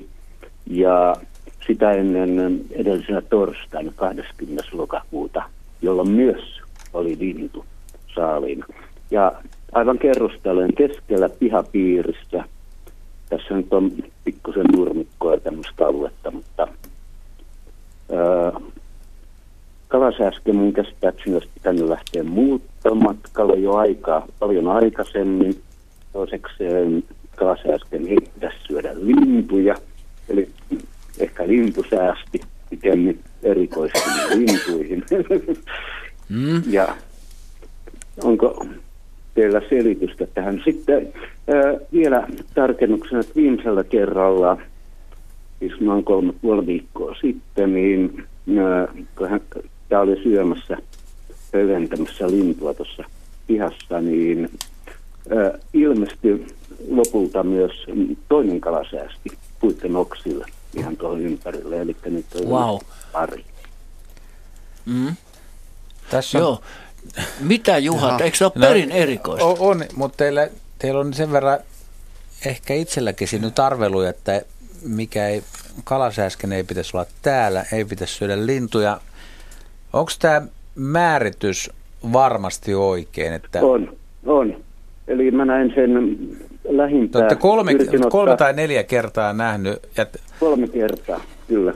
Tässä on, tässä on semmoinen, että luulisin, että se on, se on tähän aikaan kyllä olisi niin harvinainen täällä, että Tämä, ja, ja näkyvä, tästä, että muutkin, muutkin niin, olisi varmaan nähnyt täälläisen linnun pääkaupunkiseudulla. Se jää kyllä on yhdessä päivässä kiinni Helsingissä. Täällä on niin paljon lintuharrastajia, että se, se ei, se ei pystyisi tuosta lentelemään mitään. kyllä montaa päivää kaupungin päällä niin, että muut ei... Ei, ei päivääkään sanoisin. Mikä, mi, mihin tuntomerkkeihin te olette kiinnittänyt huomioon? Tämä, anteeksi, tämä on ehkä vähän röyhkeä kysymys, mutta silti, että mä kuitenkin okay. vähän ajaisin tuota kanahaukkaa tässä. Joo, ensinnäkin koko, sitten Iso, kyllä. muoto, väritys, joo iso. Mutta mikä se väri, väritys. mitä te värillä tarkoitatte? Äh, siis äh, mä katsoin vielä lintukirjasta, että siis nämä vaaleita rintamossa äh, ja siis selvästi haukan tyyppinen lintu, pikkusen mm. pitkä kaulainen vielä siinä nokkiessa haukkalinnuksi. Näittekö te sen ihan tota, läheltä? Tai... Lähimmillään noin 12 metrin Joo, eli ihan vierestä voi sanoa. Kuvan. Mutta, mutta huomasitteko te, että oliko sillä rinnassa siip, juovia? ja pyrsteen kuviot, niin se ei voi olla mikään muu mun lintukirjojen mukaan. Joo. Tässä ei mikä, nyt ainoastaan mikä, se ulkonäkö, vaan myöskin vähän tämä... Mikä lintukirja teillä oli siis? Öö, mä katsoin netistä itse asiassa. Ja sitten hetkinen Euroopan linnut ja mitä meillä oli duunissa, pari pari muutakin lintukirjaa, mä en muista niitä. Tulee mm. tällä hetkellä kotona oma. Tota, tota, mun on aika vaikea kyllä kuitenkin uskoa tähän kalasääskeen. Mä, siis onko täysin mahdotonta, että kyseessä ei ole nuori kanahaukka, joka olisi hyvin vaalea yksilö? Ja, on täysin, täysin mahdotonta. Eli ei missään tapauksessa mitenkään kanahaukan värinen eikä oloinen – eikä mm, siipien muoto. Eli kun näin myös lentävän, niin ää, ei. No mites, mites se lensi, eikä koko, jos eikä kuvaisitte sen täsmä. lentotapaa? Millä tav- mikä siinä niin kuin lentotavassa kiinnitti huomiota teidän mielestä? No lentävää, mä näin sen vaan kahteen otteeseen kerran tuosta ikkunan ohi ja sitten kun se laskeutui naapuritalon katolle varisten ahdistelemana ja lähti sieltä pois. Eli no suhteellisen rauhalliset siivenliikkeet, mutta siipiväli iso. Yläkerran tyttö oli äidilleen sanonut, että näki kuin kotka. Nappasi linnun, mutta sitä itse pyydystystä en nähnyt. Minä ja Kotkahan kyseessä ei missään tapauksessa ollut. Miltä sen tota, niin, siivet näytti päältä päin? Mikä väriset ne oli? Uh, ne oli, hetkinen, nyt mä en muista, mä katsoin heti perään netistä ja lintukirjoista sen, että mikään muu se ei voinut olla. Ja tässä on nimittäin se, että tota, niin, silloin kun uh, petolinnut lentää tuolla tavalla niin kuin saalistusmielessä, niin ne voi näyttää aika erilaisilta sitten, kun Joo. taas ne liikkuu ennäs rauhallisesti. Ja... Tumma, siis varsin tummaa oli päältä päin. Niitä ää, laikkuja mä en tarkkaan muista. Mutta pyrstössä oli tämmöinen raita, mikä on. Raitoja raita. Yksi raita. Yksi. Ainakin yksi, joo. Joo. Joo, se minkä takia me kanahaukkaa ehdotellaan tässä, niin on se, että ihmiset monesti niin kuin sekoittaa, tai kun ne katsoo, että minkälainen on kanahaukka, niin sitten katsoo kirjasta aikuista kanahaukkaa, joka on siis semmoinen, ei nyt mustavalkoinen, mutta hyvin tumman, tumman ruskea tai tum, äh, ruskean harmaa ja päältä mm-hmm. päin, ja sitten sillä on selkeät poikki viiru, viirutusta tota, niin, rinnassa, ja sitten kun sen jälkeen lyödään nenä eteen nuoren kanahaukan niin kuin kuva, että tämmöinenkin on olemassa, niin niitä ei edes pidä koke, kokematon henkilö samana lintulajina. Ja raidotus on paljon harvempaa ja, ää, ja tota, enemmän, enemmän ruskeata ja se on pystysuuntaista eikä poikittaissuuntaista. Ja tota niin, kanahaukka naaras esimerkiksi on selvästi jo kanahaukka koirasta suurempi. Mm. Ja, ja, niin Ja se on iso. Se, se on todella, todella, todella suuri iso lintu. Se on suurimpia meidän, meidän petolintuja. Ja kun se läheltä näkee, niin se on aikamoinen tyyppi. Mm. Joo, se on, se on tota, niin, todella isokokoinen elukka, varsinkin lentäessä. Mä ehdottaisin, että tämä, tämä kysymys jätetään tämmöiseen, tämmöiseen salaisten kansioiden mappiin, koska jos soittaja nyt väittää nähneensä kalasäsken, niin kaksi kalasäsken. Niin, niin se, se on silleen, mutta siis se mitä siinä kuvattiin, että, että varikset tulee, se laskeutuu jonnekin tuonne, niin kaikki sopii aika hyvin, hyvin niin kuin kanahaukan käytökseen ja sitten se lintujen mm. syöminen ja että näkee mm. useamman kerran ja syö maassa ja näin, niin mutta kyllä mä ihmettelen myöskin sitä, että tämmöisellä lintuhavainnointiverkostolla, mikä se meillä on pääkaupunkiseudulla, on suorastaan sensaatio. Varmasti muu ei marras, marraskuun, marraskuun puolivälissä, se olisi, niin se on niin hyvä, se on erikoinen havainto, että varmasti olisi kiinnittänyt se olisi, se olisi jo tiedetty syyskuun puolivälissä, että Helsingissä on... Tota, Sä voit niin, katsoa Tiira-havainnosta muuten, milloin on viimeinen mm. Joo. nähty ylipäätään Suomessa, on Helsingin, jos, Helsingin jos katsot. Niin Tuskin on lokakuussa enää nähty. Että. No, mutta on, kyllä lokakuussa on vielä nähty. Lokakuussa on varmasti nähty. Katso mutta... Tiirasta, äläkä Inta vastaan. No en mä jaksa sinne kompuroida näille hitailla vehkeillä. No hyvä, kiitos Matti soitosta ja hyvää joulun odotusta ja joulun aikaa. Ja otetaan seuraava soittaja no. mukaan. Soitto tulee pohjoisesta Nuorgamista. Tauno Johansson, hyvää iltaa. Hyvää iltaa. Kiva, kun saadaan soitto sieltä pohjoisen suunnalta. Joo, kiitos, kiitos, kiitos. Mahtava ohjelma. Kyllä kiitos. Täytyy, täytyy kiittää. Täytyy kiittää. On, on hieno ohjelma ja kiitos. kuuntelen aina, kun on mahdollisuus. Hyvä, olet viisas. Tota niin... Olen viisas. kaukaa viisas. kaukaa viisas. Kyllä kaukaa. Joo. Kaukaa, niin, kaukaa viisas. Niin, kartan perusteella olet meidän yläpuolella. Olen, eh, no ylin ihminen, melkein ylin ihminen. Hyvä. Mitä haluat kysyä, Tauno? Siis mä haluan nyt kertoa ja kysyä. Hyvä. Ajelin, tästä nyt on joitakin vuosia aikaa, niin ajelin erään kaverin kanssa edesmenneen. Ajelin Nuorkamista Utsiolle päin tätä eh, Nuorkamin tietä, siis mm-hmm. maan tietä. Ja äh, poroaita, kulu, siis poroesteaita kulkee niin kuin etelässä hirviaidat, niin tuota. Mm. Ja sinne poroaiden ja äh, maantien välissä, niin tuota, siinä on sellainen pyöreä lampi. Mm. Ajettiin Nuorkamista noin, noin 20 kilometriä Utsiolle päin, niin tuota, mä sanoin kaverille, että kato hirvi kävelee, ja mä pysähdyin sitten hirvi tulee vastaan niin kuin maantien ja aidan väliä. Ja mä pysähdyin, ja se hirvi käveli keskelle sitä lampi. Sellainen pieni, pieni lampi, mitä mä heittäisin halkasijaltaan joku 20-30 metriä. Joo. Hirvi käveli keskellä lampia, rupesi pärskyttämään ja pyörii. Pärskyttää koparoillaan, niin kuin sanotaan niin kissan pentu tai koiran pentu häntä sen perässä. Pärskytti ja pärskytti ja rupeen kattoo, kattoo meitä. Me oltiin siinä niin kuin kohdalla, ihan siinä 15 metrin päässä. Autossa mm. oltiin. Katso, mm. vähän niin kuin esittää, että niin näettekö pojat kuinka hyvin hän osaa tanssia ja jatko. Mm. Ja se teki vaikka kuinka monta kertaa saman tempun, että se pyöri, pyöri, pärskytti, pärskytti, vesi lensi ja kattoo meitä. Kattokaa pojat. No, kaveriaan ei ollut, tämä kaveri, joka oli kyytissä, niin hän ei ollut mitään hirvimiä, niin hän, hän sitten niin kuin aukasi ove ja nousi autosta. Totta kai tuommoinen arka luonto elukka, niin sehän lähti sitten lätkimään siitä. Harmittaa vaan, että ei ollut videokameraa siinä, niin on se ollut kyllä. Sanois vielä, multa meni ohi, milloin tämä tapahtui? No mä meinasin kanssa heti kysyä, että mihin vuoden aikaan niin, tämä kävi. Nyt. Se oli kesä, kyllä mulla on jonkunlainen visio siihen. Joo, kesä, hyttys, joo. Hyttysaika. Sitä Mut, mäkin olisin seuraavaksi mm. ehdottanut.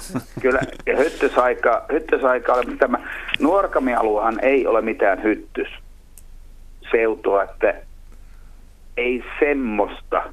Mm mutta todennäköisin mm. selitys. Mäkäräisiä on kyllä. Mikä sen syvyys oli? Se ei ollut kauhean syvä siis se lampi. Ei, ihan semmoinen sanotaan, äh, hirvikin, niin sanotaan, äh, ei, ei polveasti. Joo. Kyllä tota, hirvi vetää hyvin mäkäräisiä ja tosiaan polttiaisiakin puoleensa. Että No, on aikamoinen, aikamoinen kuhina myöhään. voi olla siellä nahassa kyllä hirvellä, että Joo. tekee mieli vähän pyöriskellä vesilätäkössä Kyllä, kyllä. herkästi. Mutta se oli kuitenkin niin rohkea yksilö, että, että jatko tätä nautinnollista, nautinnollista puhdistautumista tai helpotusta haki e- niin, että ei pelännyt myöskään autoa eikä tee Ei, läsnäoloa. Ei, hirvet ei Ei pelkää ei autoa. pelkää autoa, kyllä mm. se pelkää vasta sitten, Ennen siihen avaatte joku Mm. Niin myös vasta moni muu laji. ihmishahmo tulee tai joku tämmöinen, niin sitten se lähtee. Kauanko tota kesti tota No sitä siinä? kesti varmaan 5 minuuttia, 5-10 minuuttia. Wow.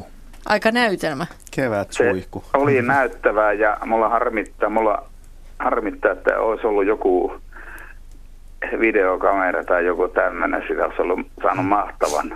Joo. Pyörähtikö se ihan selän kautta ympäri, niin tämä sorkat kohti taivasta? Ei, ei, ei, vaan Vaan se se, kuin häntäisi. ympyrää, niin kuin Just sanotaan joo. niin kuin koiran, Joo, niin kuin joo. koiran pentu hännän perässä. Joo. Vaihtoiko suuntaa välillä? Menee sekas Öö, joo. kyllä, Joo.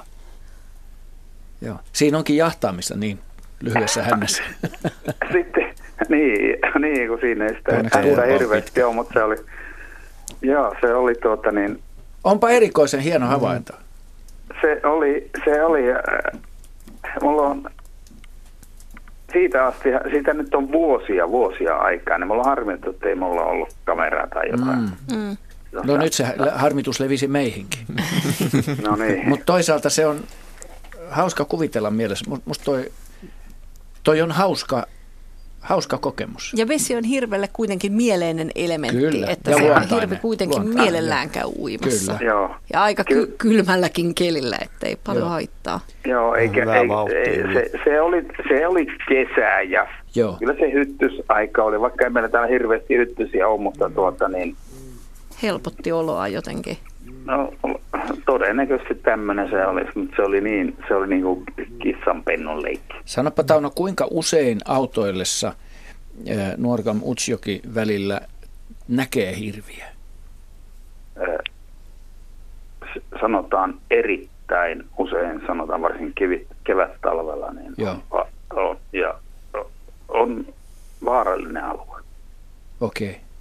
Joo, että sinänsä ei ole niin kuin harvinaista nähdä hirveä. Joo, Ei, Ei kun kyllähän pohjoissa paljon hirviä Joo, ammutaan, joo, että joo, hirvikannat on kuitenkin olleet kyllä, hyvät. kyllä.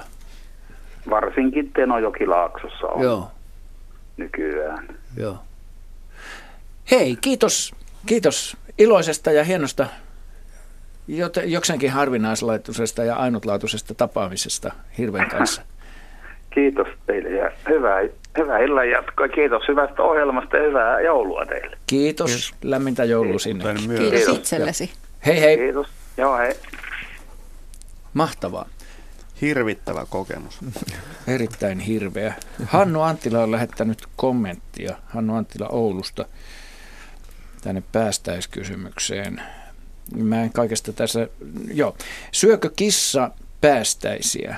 Kuuluu kysymys ja vastaus ilmeisesti kyllä syö. Mökin vintin katolla reikä, reijän alla ämpäri. Ämpärissä kuolleena hiiri ja päästäinen kissalle kelpasi molemmat Kuolleet. todennäköisesti. Sitten äh, nimimerkki Gröhöm kirjoittaa täällä ohjelmaikkunassa Norjan suurimman päivälehden etusivulla on kauhea uutinen kuvineen aiheesta, jossa kahden lehden mukaan koko Suomi puhuu talitiainen patsastelee tapetun myyrän niskassa. Ja, Brutaali kansa. Joo, tämä on tullut 1924. Meillä ei ole soittajaa todennäköisesti linjalla. On soittaja. Aha, otetaan sisään. Talbokse. Luontoilta täällä, Kempä siellä soittelee. No hyvää iltaa Keijomäkitalo ja Satakunnasta. Terve Keijo. Terve, terve. Sitten tuo, olisi Kottaraisesta kolme kysymystä, Hyvä. vaikka talves ollaankin. Joo.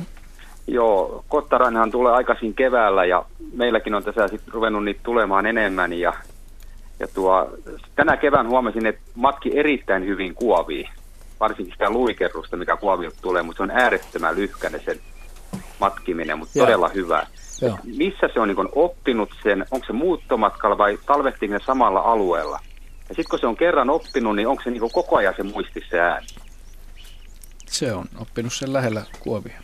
Mitä Joo, sanoo on tuo, Niin, ole hyvä. Joo, No kysy vaan kaikki vai? Eka? Joo, mä, mä kysyn, että sit, sit kun se pesä nyt on tuossa laakasiilojen yläpuolella siellä katoraja siellä harjapellin alla, niin voiko siihen laittaa siihen päätyyn muita pönttöjä vai onko se sen kottaraisen reviiriä, että ei siihen kannata pistää?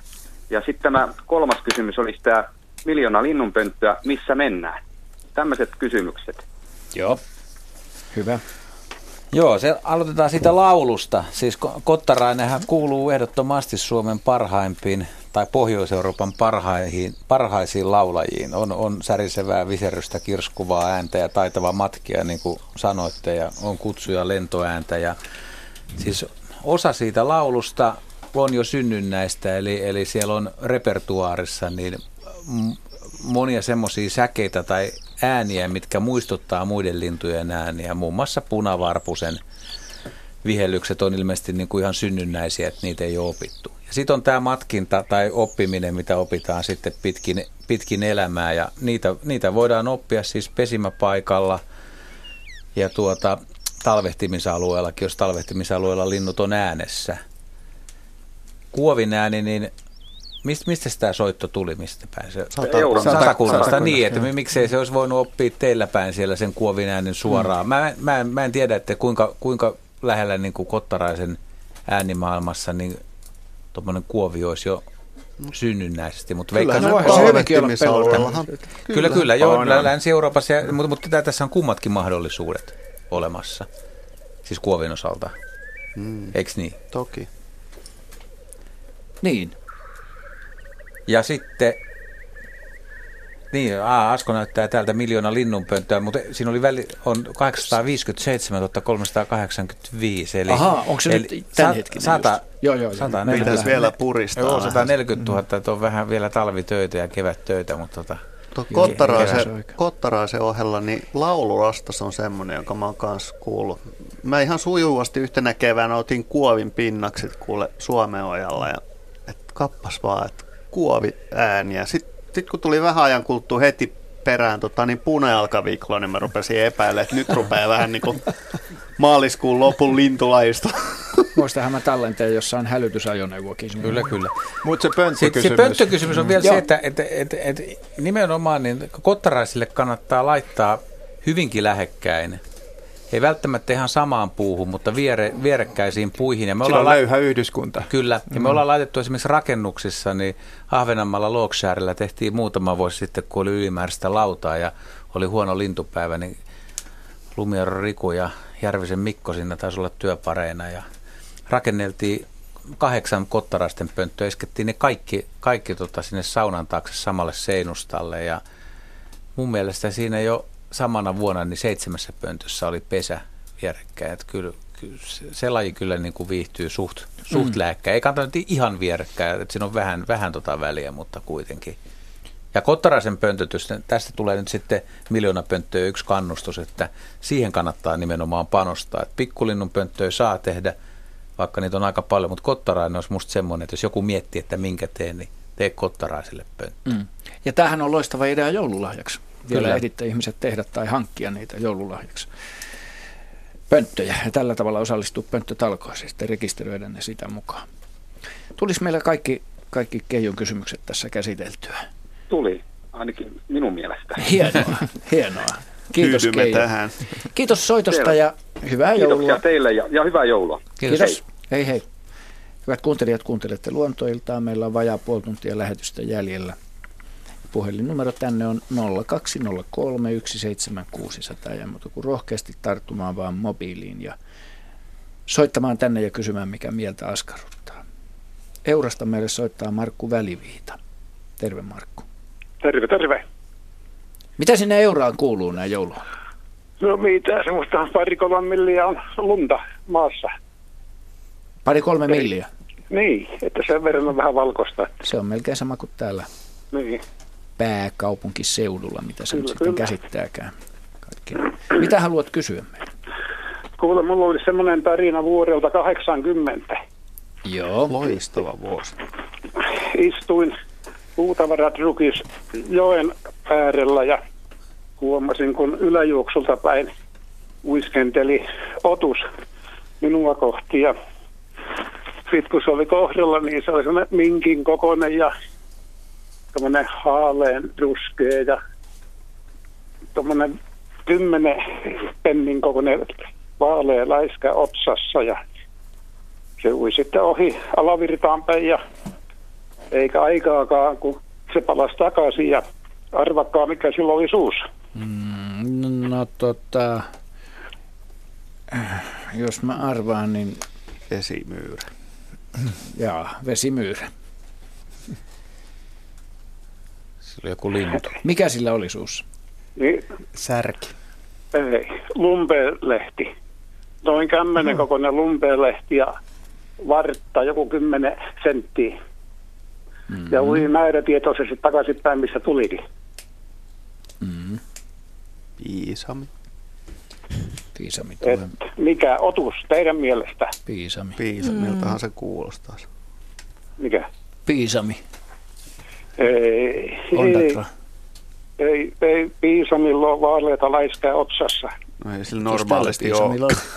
se lumme, lumpelee.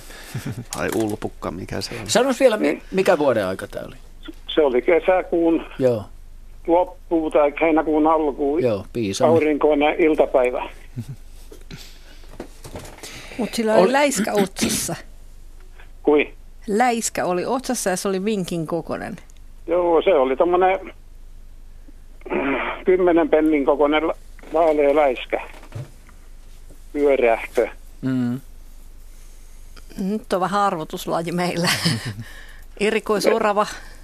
Ei. Ei, ei orava, ei. Mikä Se vesi on noin- Oraviakin noin, tapaa uimassa. Se on aina piisami no- pikkusen no- pulleampi kuitenkin kuin minkki. Noin minkin kokoinen, mutta ei semmoinen pulle naamainen niin kuin minkki on. Sanoitko, että se oli, oli jotenkin vaalean, oliko se harmahtava vai Ei ruskea? ruskehtava. Ruskea, no. Kellaan ruskehtava suurin piirtein.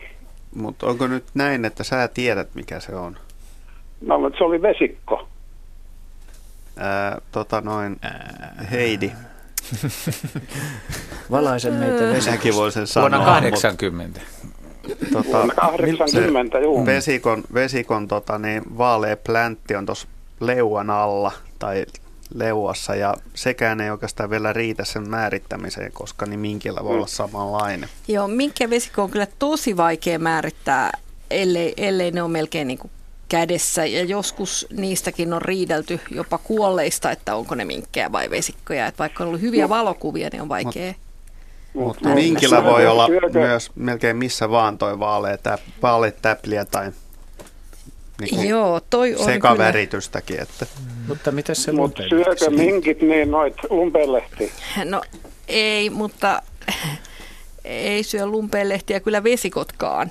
Että Mutta ne voi kyllä pesämateriaalia voi kuskata. kuljettaa. Mm, mm.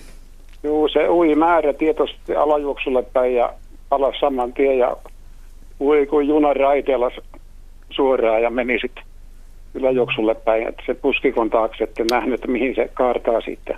Mm, mm. Koska se on viimeksi varmat vesikkohavainnot No Suomesta. 92 Sotkamosta on vesikkohavainto se viimeinen, josta ihan oikeasti tiedetään, ja se oli kuollut eläin, joka on määritetty. Että, mutta sen jälkeen ei ole Suomesta vesikkoa kyllä tullut.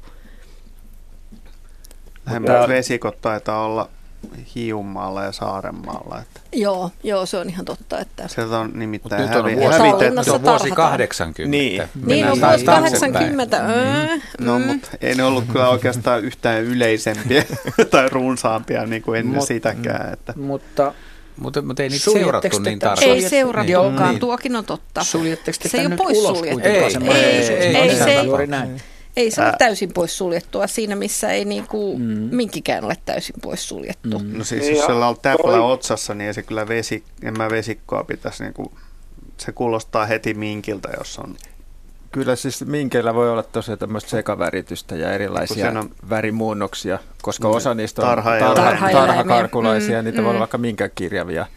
Ja tota, se, että jos täplä on nimenomaan otsassa, niin se kyllä viittaa enemmän vi- minkkiin. No se viittaa aina kesykantaan enemmän kuin villikantaan.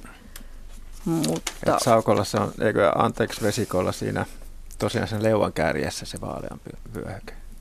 Mutta näin jälkeenpäin sitä on Tuli varmaan toinen tämmöinen ar- arvoituksellisten määrittää. kysymysten Niin. kansi, jolla laitettiin. Mutta totuus on se, että, että vesikko on epätodennäköisempi, minkki on todennäköisempi ja täplän ei pitäisi olla otsassa, vaan, vaan pikemminkin Niin, se oli tuossa näkyy vähän tuon, tuon huonon yläpuolella siinä. Tässä ei varsinaisia tuntomerkkejä nyt itse asiassa kerrottu mihinkään suuntaan. Tässä on, ja tässä on hämäävänä tämä lumme, mikä sekoittaa Mm. pappaa.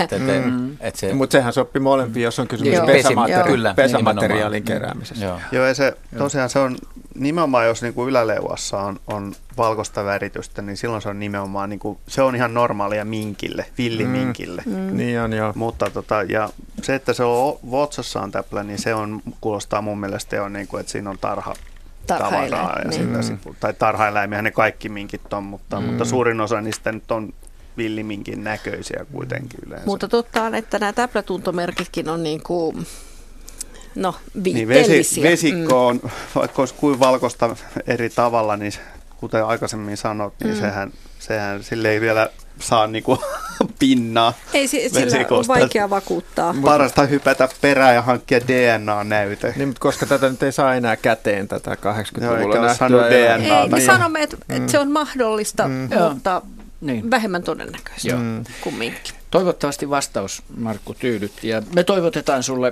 erittäin hyvää joulua myöskin ja, ja vuoden vaihdetta saman tien.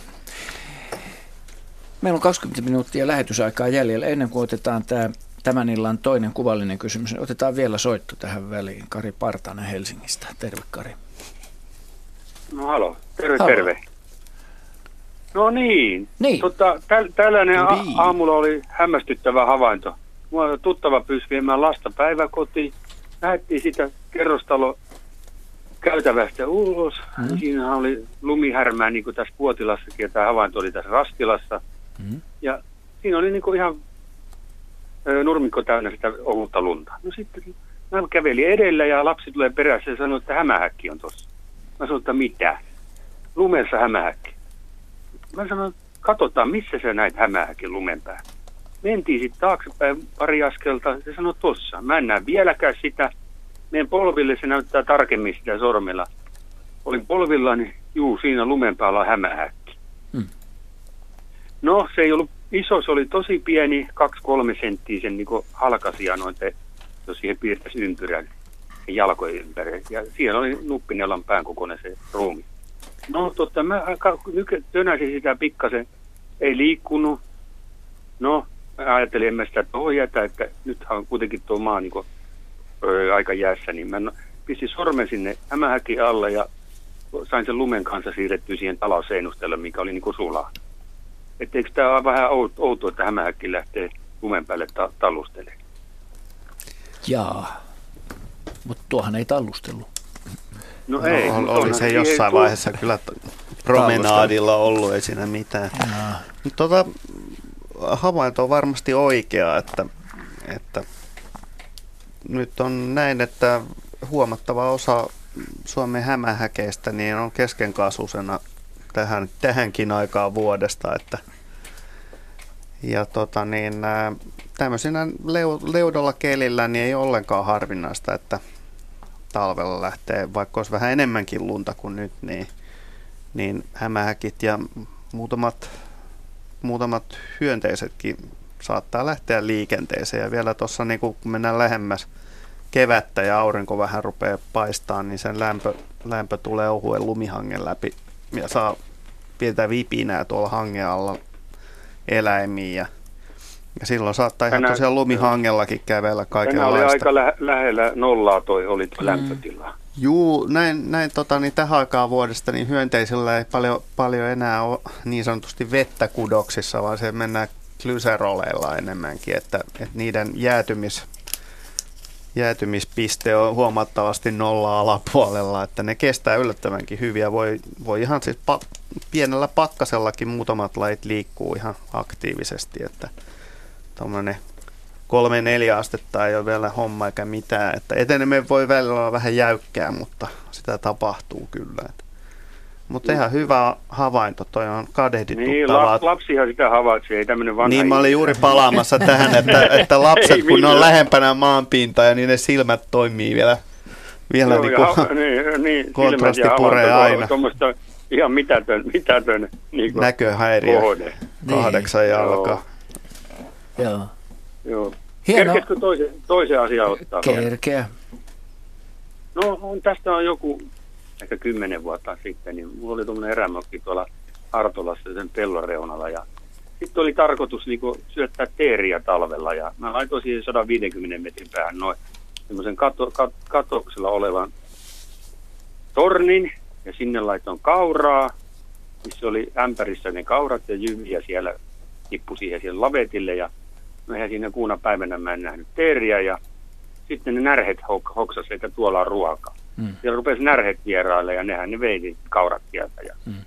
No sitten tota, yksi päivä mä ajattelin, se oli jo ihan keskikesä, niin mä ajattelin, oli reppujakkaiden paljon aikaa, menen tuohon siihen viereen ja rupean katselemaan kiikarilla, että tulisiko tänne mitään lintuja lentelee. Ja siinä oli semmoinen pajukko ja istuin siinä reppujakkaralla ja kuisi ollakaan, niin hiirihaukka tuli sinne pellon yläpuolella. Ja mulla oli, mä olin ihan paikalla ja liikkumatta siinä pajukossa ja pystyin niin kiikarilla katsoa sitä niin kuin ihan ihmistä katsotaan 50 metrin päästä. Ja sitten tota, huomasin sen, että se tutkii niin kuin maanviljelijä sitä omia sarkoja. Että se lentää niin kuin sarka, sarasuuntaisesti, niin, missä oli ojat ja, ja sillä on niin kuin pää kallella. Että se katsoo sillä toisella silmällä sinne alas. Että se niin kuin tutkii sitä peltoa, että mi, vaan toisella silmällä. Mm. Että sillä ei ollut niin kuin pää suorassa siihen lentosuuntaan nähden. Mm. Et näkeekö se lintu sitten paremmin sillä lailla, että kun kallistaa sitä päätä, että se katsoo niin kuin yhdellä Mm. alaspäin.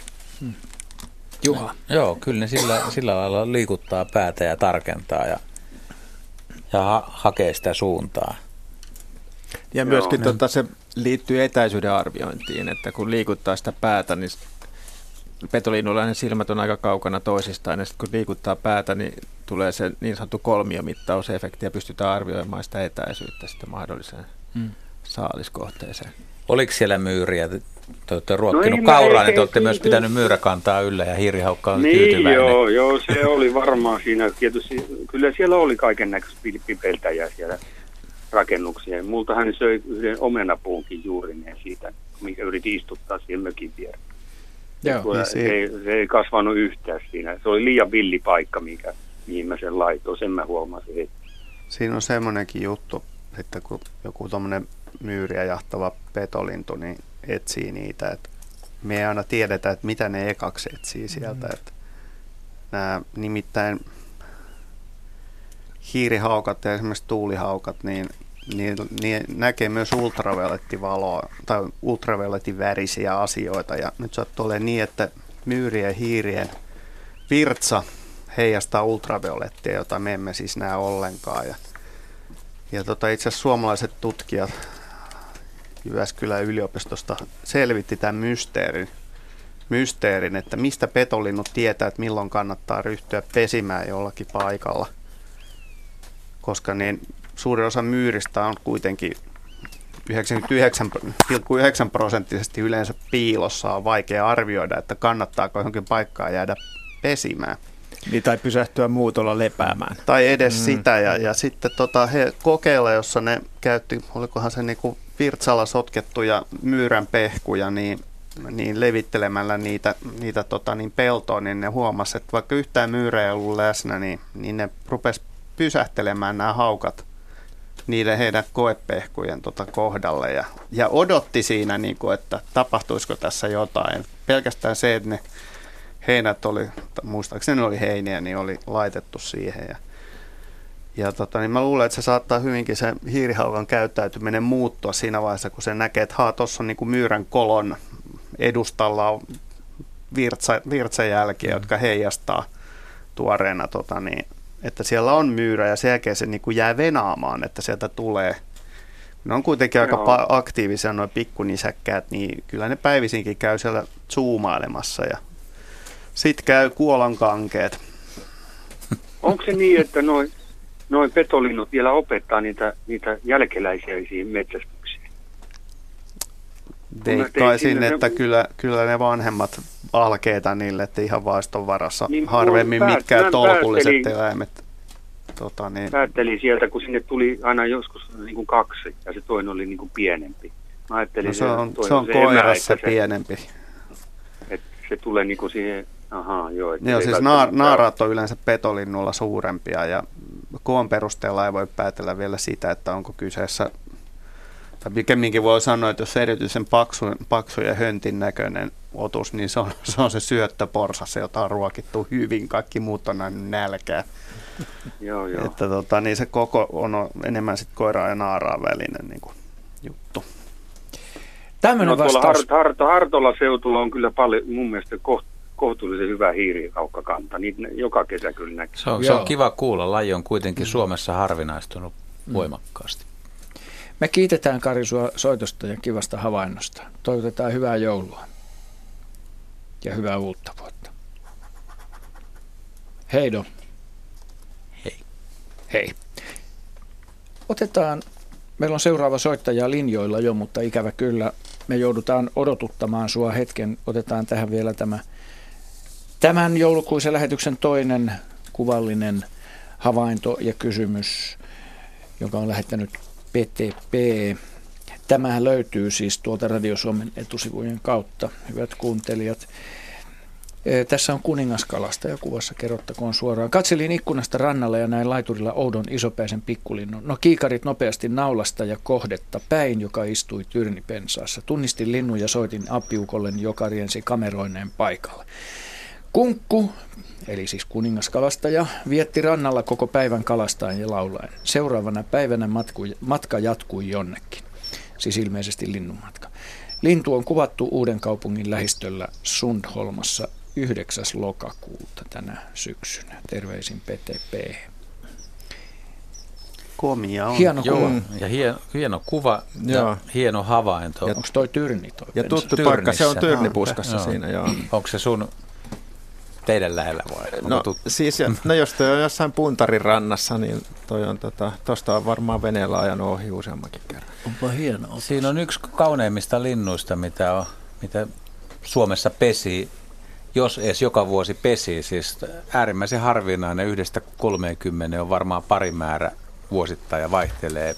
Ja sehän on 60-70-luvulla oli paljon yleisempi kuin nykyään. 70-luku taisi olla kunkun kulta-aikaa. 80-luvulla oli sitten kylmiä talvia ja, ja tuota, kannat väheni niin kuin pohjoisessa ja, ja Pohjois-Euroopassakin. Ja ei ole oikein kyllä palautunut missään vaiheessa, että niin se, se on suuri muuttolintu taida olla, että niin, niin. kauhean liikkuu. No kun se ei ole Suomessa koskaan ollut yleinen, että tänne harhautuvat yksilöt, että tulee ylipäätään koiras ja naaras ja löytyy pesimäpaikka, että Mulla on lämmin suhde tähän lajiin, koska mä oon itse aloitellut luontoharrastusuraa kuningaskalastajan pesällä Palojoella Nurmijärvellä vuonna 1976. Mä naapurimies Pentti Halenius, kiitos vaan siitä, että veit aikoinaan pesälle ja pääsin, pääsin näkemään sellaisen. Ja se oli niin valtava kokemus, kun pesästä kuuluu, hiekkatörmästä kuuluu ääniä ja sitten tuommoinen sininen lintu laskeutuu siihen,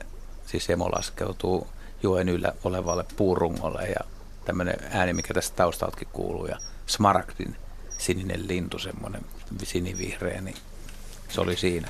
Se on kyllä hä- se on jännä. hämmentävä kyllä, joo. Joo, ja sitten kun on auringonpaiste, niin se jotenkin hohtaa niin, että sitä ei edes huomaa aina. Joo. Se häviää se mm. Mutta tästä ää- äänestä vielä, itse viimeksi näin kuningaskalasta ja vuosi sitten tuolla ää, Kiskojoella Lato, Latokartanon koskessa, kun olin siellä työhommissa, niin tota, se on hämmästyttävää, että tämä pieni hento piipitys niin kovassa mm. kosken kohinassa, niin se kuuluu. Kantautuu. Se tulee sieltä sen kohinan se yli ja se kuuluu. Se on, se on hämmästyttävää. Että se on Joo. varmaan Sopeuma siihen. Sopeuma siihen nimenomaan. Joo, tuollahan on saman tyylisiä nuo äänet tuolla koskikaralla. Koskikara-okella. Mm, niin. Mm. Kiitos PTPlle erittäin loistavasta kuvasta ja harvinaisesta sellaisesta. Todennäköisesti illan viimeinen soittaja tulee mukaan nyt lähetykseen Jyväskylässä. Jussi Laitinen, hyvää iltaa. Iltaa. Mulla on sellainen kysymys, kun meillä on aina, aina heinäkuun lopun lämpöisen ila, haaste ollut, kun meille tulee lepakoita sisäuuniin. Mm-hmm. Me asutaan rivitalossa, jossa on 10 asun, 11 asunto 10 piippua ja, ja, ja ainoastaan meidän piippuu ja sitä kautta uuni sieltä häkäpelli pienestä kulmasta, niin tulee lepakoita ja me on aina sitten opittu, kun ne siinä rynkyttää niitä uuniluukkuja ja jopa ovat työntäneet sieltä tuhkaluukkua sillä tavalla, että ovat päässeet sen sisälle, niin haavisteltu niitä ulos. Mutta tänä vuonna oltiin sitten teipattu ja niin oli taas heinäkuun ilta ja rupesi ryminä kuulumaan siellä ja, ja sitten ajateltiin, että jospa ne tänä vuonna osaisi mennä takaisin. Yleensä niitä on ollut yksi tai kaksi. Mm. Ja sitten, sitten laitettiin vähän seuraavana päivänä, kun siinä oli vielä, eikä voi mennä pois, aukasti siis peltiä, että menisivät omatoimisesti sieltä pois samaa tietä, mitä tulivat, niin, niin, niin eivät, menneet, eivät menneet pois. Ja sitten viikon päästä, kun paremmin tutkittiin, niin sieltä löytyi kymmenkunta lepakkoa kuolleena sieltä uunista. Ja Oho. Tämä on ollut semmoinen, aikaisemmin ei ole tuommoista määrää ollut, ne on ollut pari lepakkoa, jotka on sitten tosiaan tullut sieltä sisälle ja haavisteltu ulos. Mutta nyt oli niin monta lepakkoa ja mietitty, että jos me ollaan, että mikä niitä käski siihen, siihen meidän uuniin ajaa, kun olisi monta muutakin hyvää samanlaista piippua siinä. Ja, ja, ja, ja sitten jos laittaa, jos me verkotetaan se meidän piippu sieltä yläpäästä estää niiden tuloa, niin menneekö ne naapuriin, pitääkö naapuria varoitella? No tuohon on kyllä vaikea vastata, että meneekö ne naapuriin. Ähm, ne on aika paikkauskollisia ja tyypillistä on se, että, että lepakot palaa sinne tai ne voi, voivat palata sinne samaan paikkaan, jonka ne tietää, mutta jotenkin tuntuisi luontevalta, että ne menis kyllä tutkimaan ne naapureidenkin uunit ja ne, ja ne piiput. Et, mm. et kun ne kerran siinä vieressä on, että hassua, että ne ei niihin löydä, ellei siellä teidän rakenteissa ole sit jotain erityisen suotuisaa, että se pinta on rapattu jotenkin sillä tapaa, niin, että on niitä teidän rappari on ollut... piippuja. Mä luulen, että kaikilla on suht samanlaiset Samanlaiset, okei. Okay. Niin, niin se piipuhatutkin on samanlaiset. Joo, no sit, sit, mä, niin, sit mä kyllä koko taloyhtiössä melkein tekisin sen, että jos se on noin riskipaikka, että siinä voi käydä niin, että ne kaikki, kaikki menettää henkensä, niin koska mm. lepakot lisääntyy niin kovin kovin hitaasti ja tyypillisesti saa vain yhden jälkeläisen kerrallaan, että kyllä, kyllä kymmenen lepakon kuolemakin on jonkinlainen massakuolema. Oli, se, se oli iso määrä nyt. Ne, ja, ja eten... Pari vuotta ollut, että ei ole tainnut tulla ja nyt sitten sitä on ollut about kymmenen vuotta, että niitä on tullut. Nyt oli pari vuoden Joo. kausi, että ei tullut ja nyt sitten tuli niin monta, niin se kyllä... Harmittaa tietysti jo. Iso. Niin, Et eh, eh, ehkä niin, ehkä tuommoisessa tilanteessa olisi kuitenkin niin kuin armollisinta pistää sinne piipun yläpäähän verkko, mutta sen täytyy olla aika tiheä silmästä sitten, jotain sellaista hiiriverkon tyyppistä, niin, jotta Joo. ne lepakot ei sieltä läpi tule. Mikä siinä oli se ajatus, kun ne ei mennyt sitä samaa reittiä takaisin? Voi, ne ovat pieni, pieniä, hyvin outoja eläimiä, joiden arvotuksesta on vaikea saada selvää, miksi ne ei mene takaisin. Mm. Ne eh, jostain syystä eivät ymmärtäneet mennä sitä niin, reittiä, niin, kokeili niin, jotain toista. Tai... Joo. Siis hirvittävän pienistä koloista ne mahtuu ja monesti ne osaa tiensä. Ja, ja teistä mm. näytti siltä, että ne oli kaikki aikuisia, mitkä saitte sieltä kuolleina sitten vai Mä luulen, että siinä osa ei ollut aikuisia, että oli osa niin, oli selkeästi pienempiä. Joo, joo. Et tietysti ihan hirvittävä harmi, jos niin kuin naar, naaraita ja poikasia on, on menehtynyt. Että, joo, se oli iso määrä. Mutta toki tota, jos mahdollista, niin ja, ja lepakot edelleen kiinnostaa, niin niitähän voisi mm. sitten pöntöttää sinne lähialueelle, jos tiedätte, koska sitten jos, jos te teette sen jekun, että te laitatte ne pöntöt tai kiinni sen äh, kannen, mikä johtaa mm. tietysti siihen, että keväällä kun ne saapuu, niin ne haluaisi sinne taas asettua siihen mahdollisesti tuttuun paikkaan, niin reilu peli voisi olla tietenkin asentaa sinne pönttöjä maastoon. Joo, meidän täytyy laittaa. Meillä on aika paljon pönttöjä, mutta ei ehkä Reilut lepakon pöntöt. Mm. Mm. Joo, ja sitten siinä ehkä myös tunnistaa se, että ää, ne ei heti ekana vuonna aina mene sinne pönttöön. Mm. Että ne saattaa hetken, hetken sitä pönttöä ujostella et, ennen kuin ne asettuu. Että ei pidä pettyä heti, jos ei, jos ei kaveri, kavereille kelpaa.